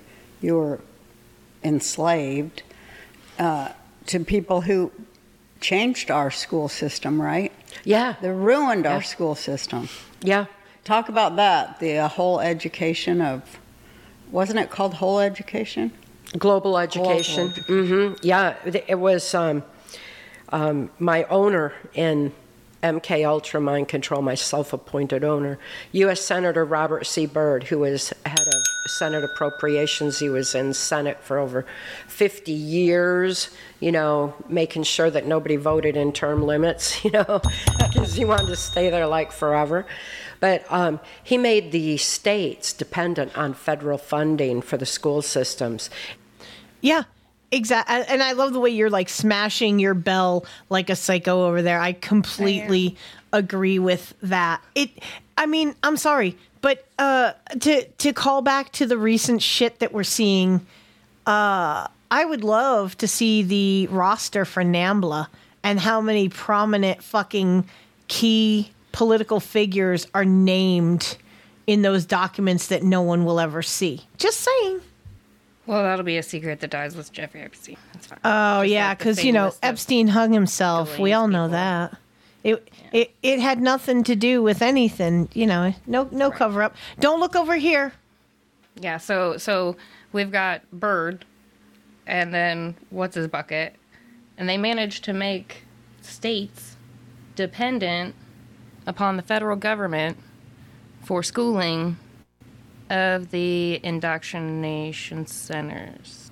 So they got the states by the jollies Yep. back then, and have had them there. I think we need to remind our listeners about how the whole education thing uh, really came to fruition. Uh, what we talked about last week with Well- man and uh, The Prussian education. yeah, that one.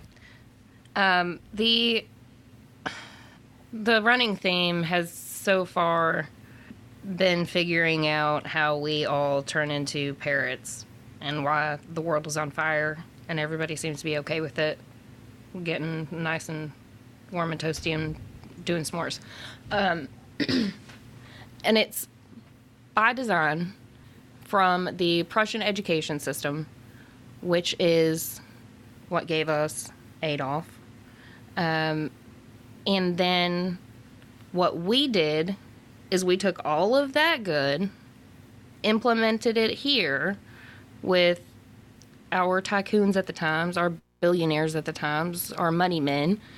Um, they implemented it, implemented it into everyday life to benefit not only the nation but themselves, because they needed an educated workforce. They needed people to be able to read and write. They needed people to know that they'd have to show up for work one day. Um, and how to operate machinery, how to be a human being. Uh, they just, we were trying to go from more of an agrarian survival to we have our roots and our foundations, we're here to grow. Uh, so they implemented this education system, which comes from Prussia, which all they wanted was soldiers who would soldier. They we don't want you thinking for yourself. We want you to do what you're told when you're told the first time you're told to do it. And that worked wonderfully. Gives us Adolf, gives us in America the uh, big push to make buildings and start railroads and have factories, and we're we're getting it. We're going places, and then we have our higher education, and all of these people are coming from this Prussian education system. They're going, they're getting trained, they're coming back, and they're implementing what they have learned, and they are starting to put to lay the foundation of having our own don't ask any questions, do what you're told the first time you're told to do it by somebody in a position of power. And and, that has Here been we are on a grand level and on a on a a hundred years later. Right. And, and this, I mean, circling to the things that we cover on Lotus Effect, yeah, Saturdays, 4 p.m. Central, uh, uh, the, the whole don't question authority. You know, doctor tells you to do this, you do it because what? Because he is seen as a person of authority. Even if he's literally feeding you cyanide pills, doctor said do it, I do it. That is the mentality through the through the time and and this is just another example of that and the education system is co-opted it is funded and now it is so financially strapped and dependent that it has to depend on this money coming from the government with the government strings attached to it.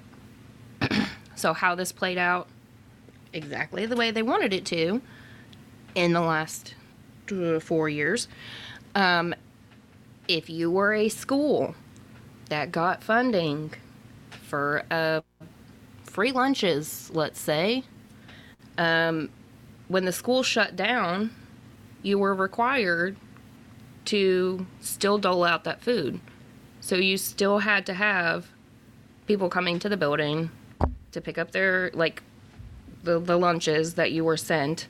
So even though everyone was told to go home and shelter in place, the cafeteria people still have to show up to hand out the food to the parents who still have to go out. So it's it's a dependence on the system and if you, you don't do it, then you don't get. I'll say it for those in the back 1984, George Orwell.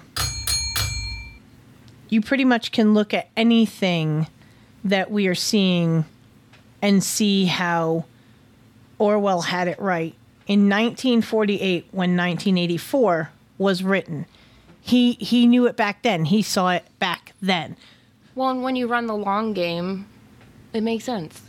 Or if you sit like he did in 1948 looking around like I did in 2008, 2012. We all have oh, that ability, though. happen. Right. If it you know, like we have we all have the ability to do it. Not everybody knows that they do. Hopefully, if you've listened this far, you've at least been told. Yeah, we've definitely told you you have the power. Definitely. We definitely have told you you're the ones who can change your story. You're the ones who hold all the keys, and the only reason they get them from you is because you give them to them, or they snatch them from you, which you could avoid most of it. Learn how to hide your keys better. Put them up high where they can't get them. of course, we all know the deceitful ways that the government does shit. They don't at all follow any moral protocol at best. No, they don't because they don't have. They they think that they Because there's no the accountability. This comes back to accountability. Yeah, they don't think that there's anybody to hold them accountable because nobody showed up and told me not to. If there was a God, he'd stop me, and he hasn't stopped me, so I must be doing something right. Yeah, that is totally the diabolical old fat white man mantra. I mean, um, look at Janet Yellen, Oh my God, yes. Queen Elizabeth.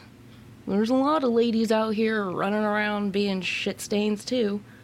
Oh, for yeah, not not the least of which Killary. Uh, Right, yeah. Who's that anaquetic windbag from Cali? Uh, Pelosi. Oh yeah, that Fucking AOC. Right. All of the people, all the Cackling Kamala. I mean, we could go on all the for fucking dinosaurs ages. Who have been in there with their hands in the cookie jars, funneling people, funneling money, diddling whatever they want. Of course. Next clip. You got it. Well, doesn't NAFTA talk about NAFTA? Because you were were were you were you you were working with the Clintons, or you were somehow uh, involved with the whole Clinton NAFTA th- deal? I'm gonna let you take this one. Uh, does the next clip explain that? It might. The groundwork for NAFTA was rooted in drug and human trafficking across our borders.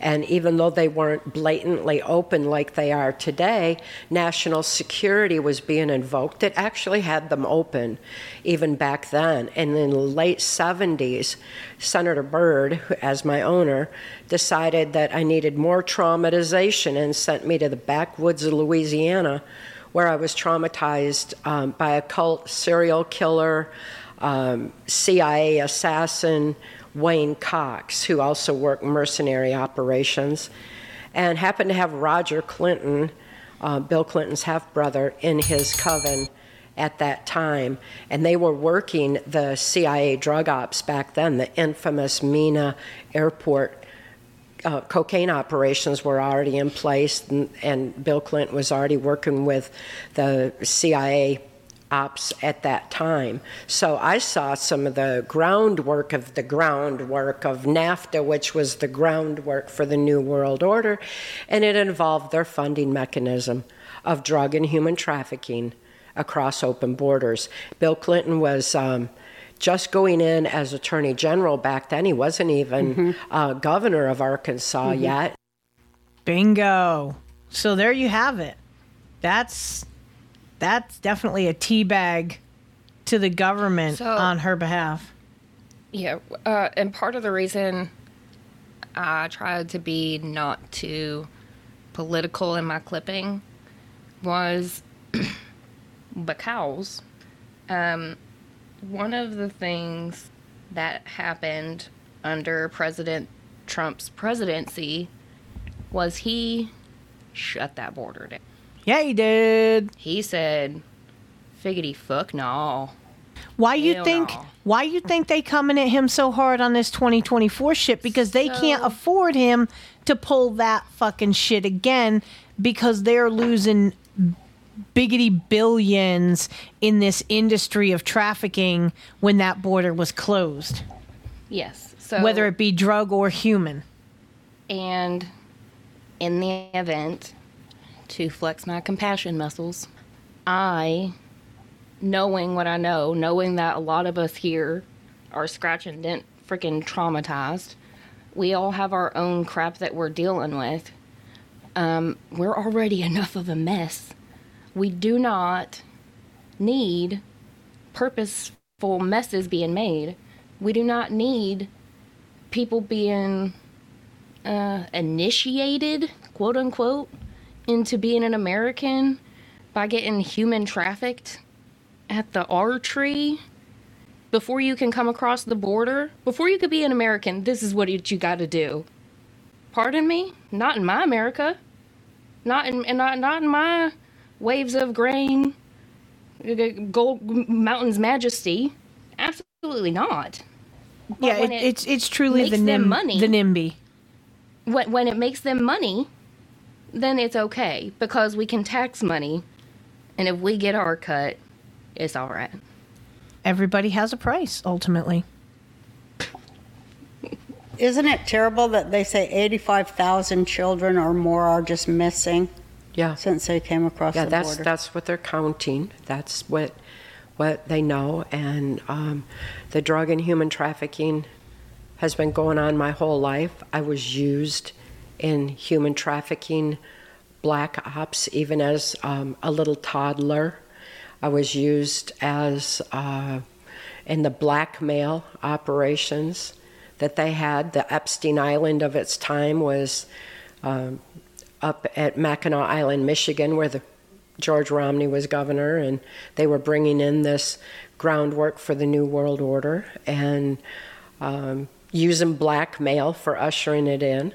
So that I mean, it's been going on my whole life, and I've seen it happening. And when the border was finally closed, I was so relieved. I just what what President Trump did to expose the human trafficking, the child sex trafficking, the mind control, the the horrors, the blackmail ops. Um, that's just it's so amazing to have seen someone do that.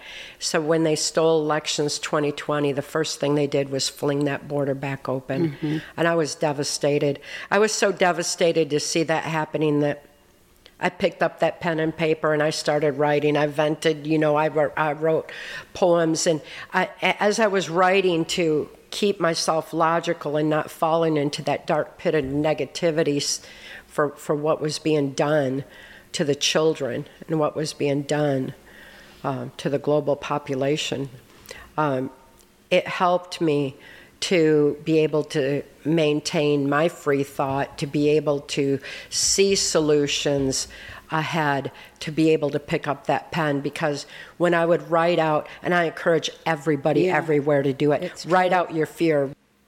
That's right. Write it down. That is the power that you have. No one can take away from you the ability to take a pen and paper and write down what you're thinking, whatever it happens to be. And again, I'll, I'll make the 1984 reference where, you know, he he bought a a beautiful journal and would write into in it and had to hide it because oh my god, if the thought police found this journal, it, it was over for you, which, you know, spoiler alert, ended up happening anyway. But that is the one thing And they cannot take away from you in modern day is you have the ability and the right to take a pen and paper, write it down, you know, get get it out there. Because whether you put voice to it or whether someone reads it or never reads it, at least you're doing it if for no one else but yourself. So we're going to go on to our next clip with. Uh, we're almost done with our clips for the show. The National Center for Missing and Exploited Children was set up in the FBI building through Senator Byrd. He had actually had an office in the FBI building to set that up as a catch-net operation for the children who were trafficked. And the FBI came in and just made sure that um, Lieutenant Colonel Michael Aquino could just stay free in spite of how many crimes he was caught up in, just like they cover up for the Clintons, you know, and and the rest of these Epstein, perpetrators. yeah, for him forever, Mhm. too. Yeah, yeah. Wherever the Epstein Island of the time is, yeah, to make sure that the traumas continue for mind control purposes. So How do you see the positive future? People are onto it. They they're seeing it. They already know now about the Epstein Island. You know, I've lived my whole um, life with that kind of thing going on at Mackinac Island, Michigan. Again, I love the fact that she literally names and shames the whole Epstein Island, Island shit and the Michigan connection and all of the shitheads that are associated with, with, Mitt it. Romney's daddy. Yep. Romney, that was another name that I, I was trying to pull out. He's been a Yeah, fucking problem for a while. Well, and they ran. When did they run him? They ran him uh, 12? 2012? Something like that, I think. 20, uh, yeah, because it was, we got Obama in 08, and then, yeah, so 2012 would have been the next one. That was the first time that I saw, as a voter, as a grown up, if you become disillusioned with one, they will provide you the same thing in a different suit. yeah, it's all but about it's- the wrapper. Right. So, um, and now that I know that at the time I didn't know, I did not realize that Mitt Romney was legacy politician. I just thought the man had some good points. And then I looked into him and I was like, skirt. But it's, again, generational. Not only is it they are traumatizing us generationally and allowing it to happen, right? It's not like the government can stop people from being shitty human beings. I understand that. But they also don't have to actively be shitty themselves. Well, So, there, there's there's your lead by example. Right. So not only are we having our hurdles doubled up and higher, that allows them to funnel their kids around the hurdles. It gives them the opportunity to build a track that has no hurdles. of course it does. So you have gener let me let me say this out loud so that way we can all hear it. We have political dynasties in this country. We don't have We do. kings and queens, which would somehow be better, I think, in my opinion. But we have political dynasties. We have been a country long enough to where the shitty people who are smart enough to go build the track next door, put their own kids on that track, and fuck them on with the hurdles and who gives a shit how high they how to get, they'll figure it out. And if they won't, then they'll go to work. It'll be fine. Shut up. Uh, yeah, shut up, slave. We have- Exactly. right. We have political dynasties. You ain't picking nobody, baby. You have exactly. no free choice. And when you do execute your free choice, like was said in a clip, when everybody votes and says, this is what we want, they still somehow, magically, get what they want more. Always. Again, with the Always what they status quo being kept in Always what their the favor. says. 100%. And uh, I, I think that uh, this this last clip will really kind of sum up our our message for the day and in what we're trying to say to everybody out there. We need to get out in nature, feel the earth beneath our feet, feel the grass, feel go barefoot. Yeah, you Hug need some. CO2.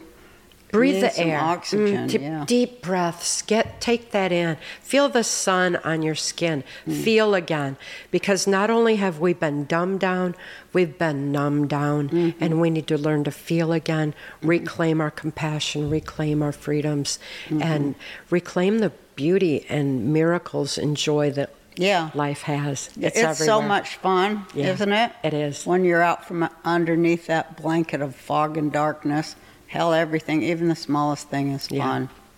Yeah. Well, I love you so much, and I love sharing this podcast with you. Um, and uh, hope it hope it uh, does both or all five of those things. And you know, I, I think that is the the best message that we can say to all of the connoisseurs and listeners that we have is go out there, touch grass, breathe the fresh air. I like fresh air, motherfucker. Don't let the government Yeah, touch to touch ground. Moment. Be present. Be Absolutely. where you are when you're there. That's if that's the one thing you can do today is step outside your office, put your face up towards the sky, feel the sunshine on your face. Maybe you'll get lucky and a breeze will come by and just be in that moment. You have done better than anybody else today. And All the people in your office probably didn't take that moment. And if you have somebody you see struggling, be like, homie, come with me. We're going to go get some outside. we going to go get some outside. That's right, because we're we're all in this together, and at the end of the day, you know, we're all human beings. Doesn't matter where we come from, what our religious or political beliefs are. We're all human beings. We all deserve to live our best lives, and at the end of the day, you just that's all you've got. Don't let the government take over your life. Think for yourself. Be the free spirit that you want to be. Heal your traumas. Truly independent. Speak your truth. Truly free. That's right.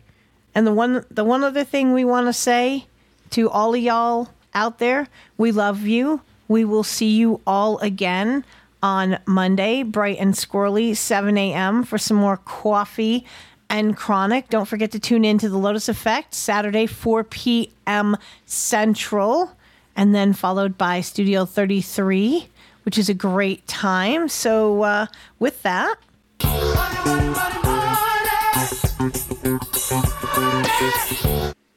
go out there and win that money, money, money. And until next week, I have been Phoenix. And I've been Hempress Emily M. And Love you. Drink water. that's right. Be good to yourselves. We love y'all. Peace.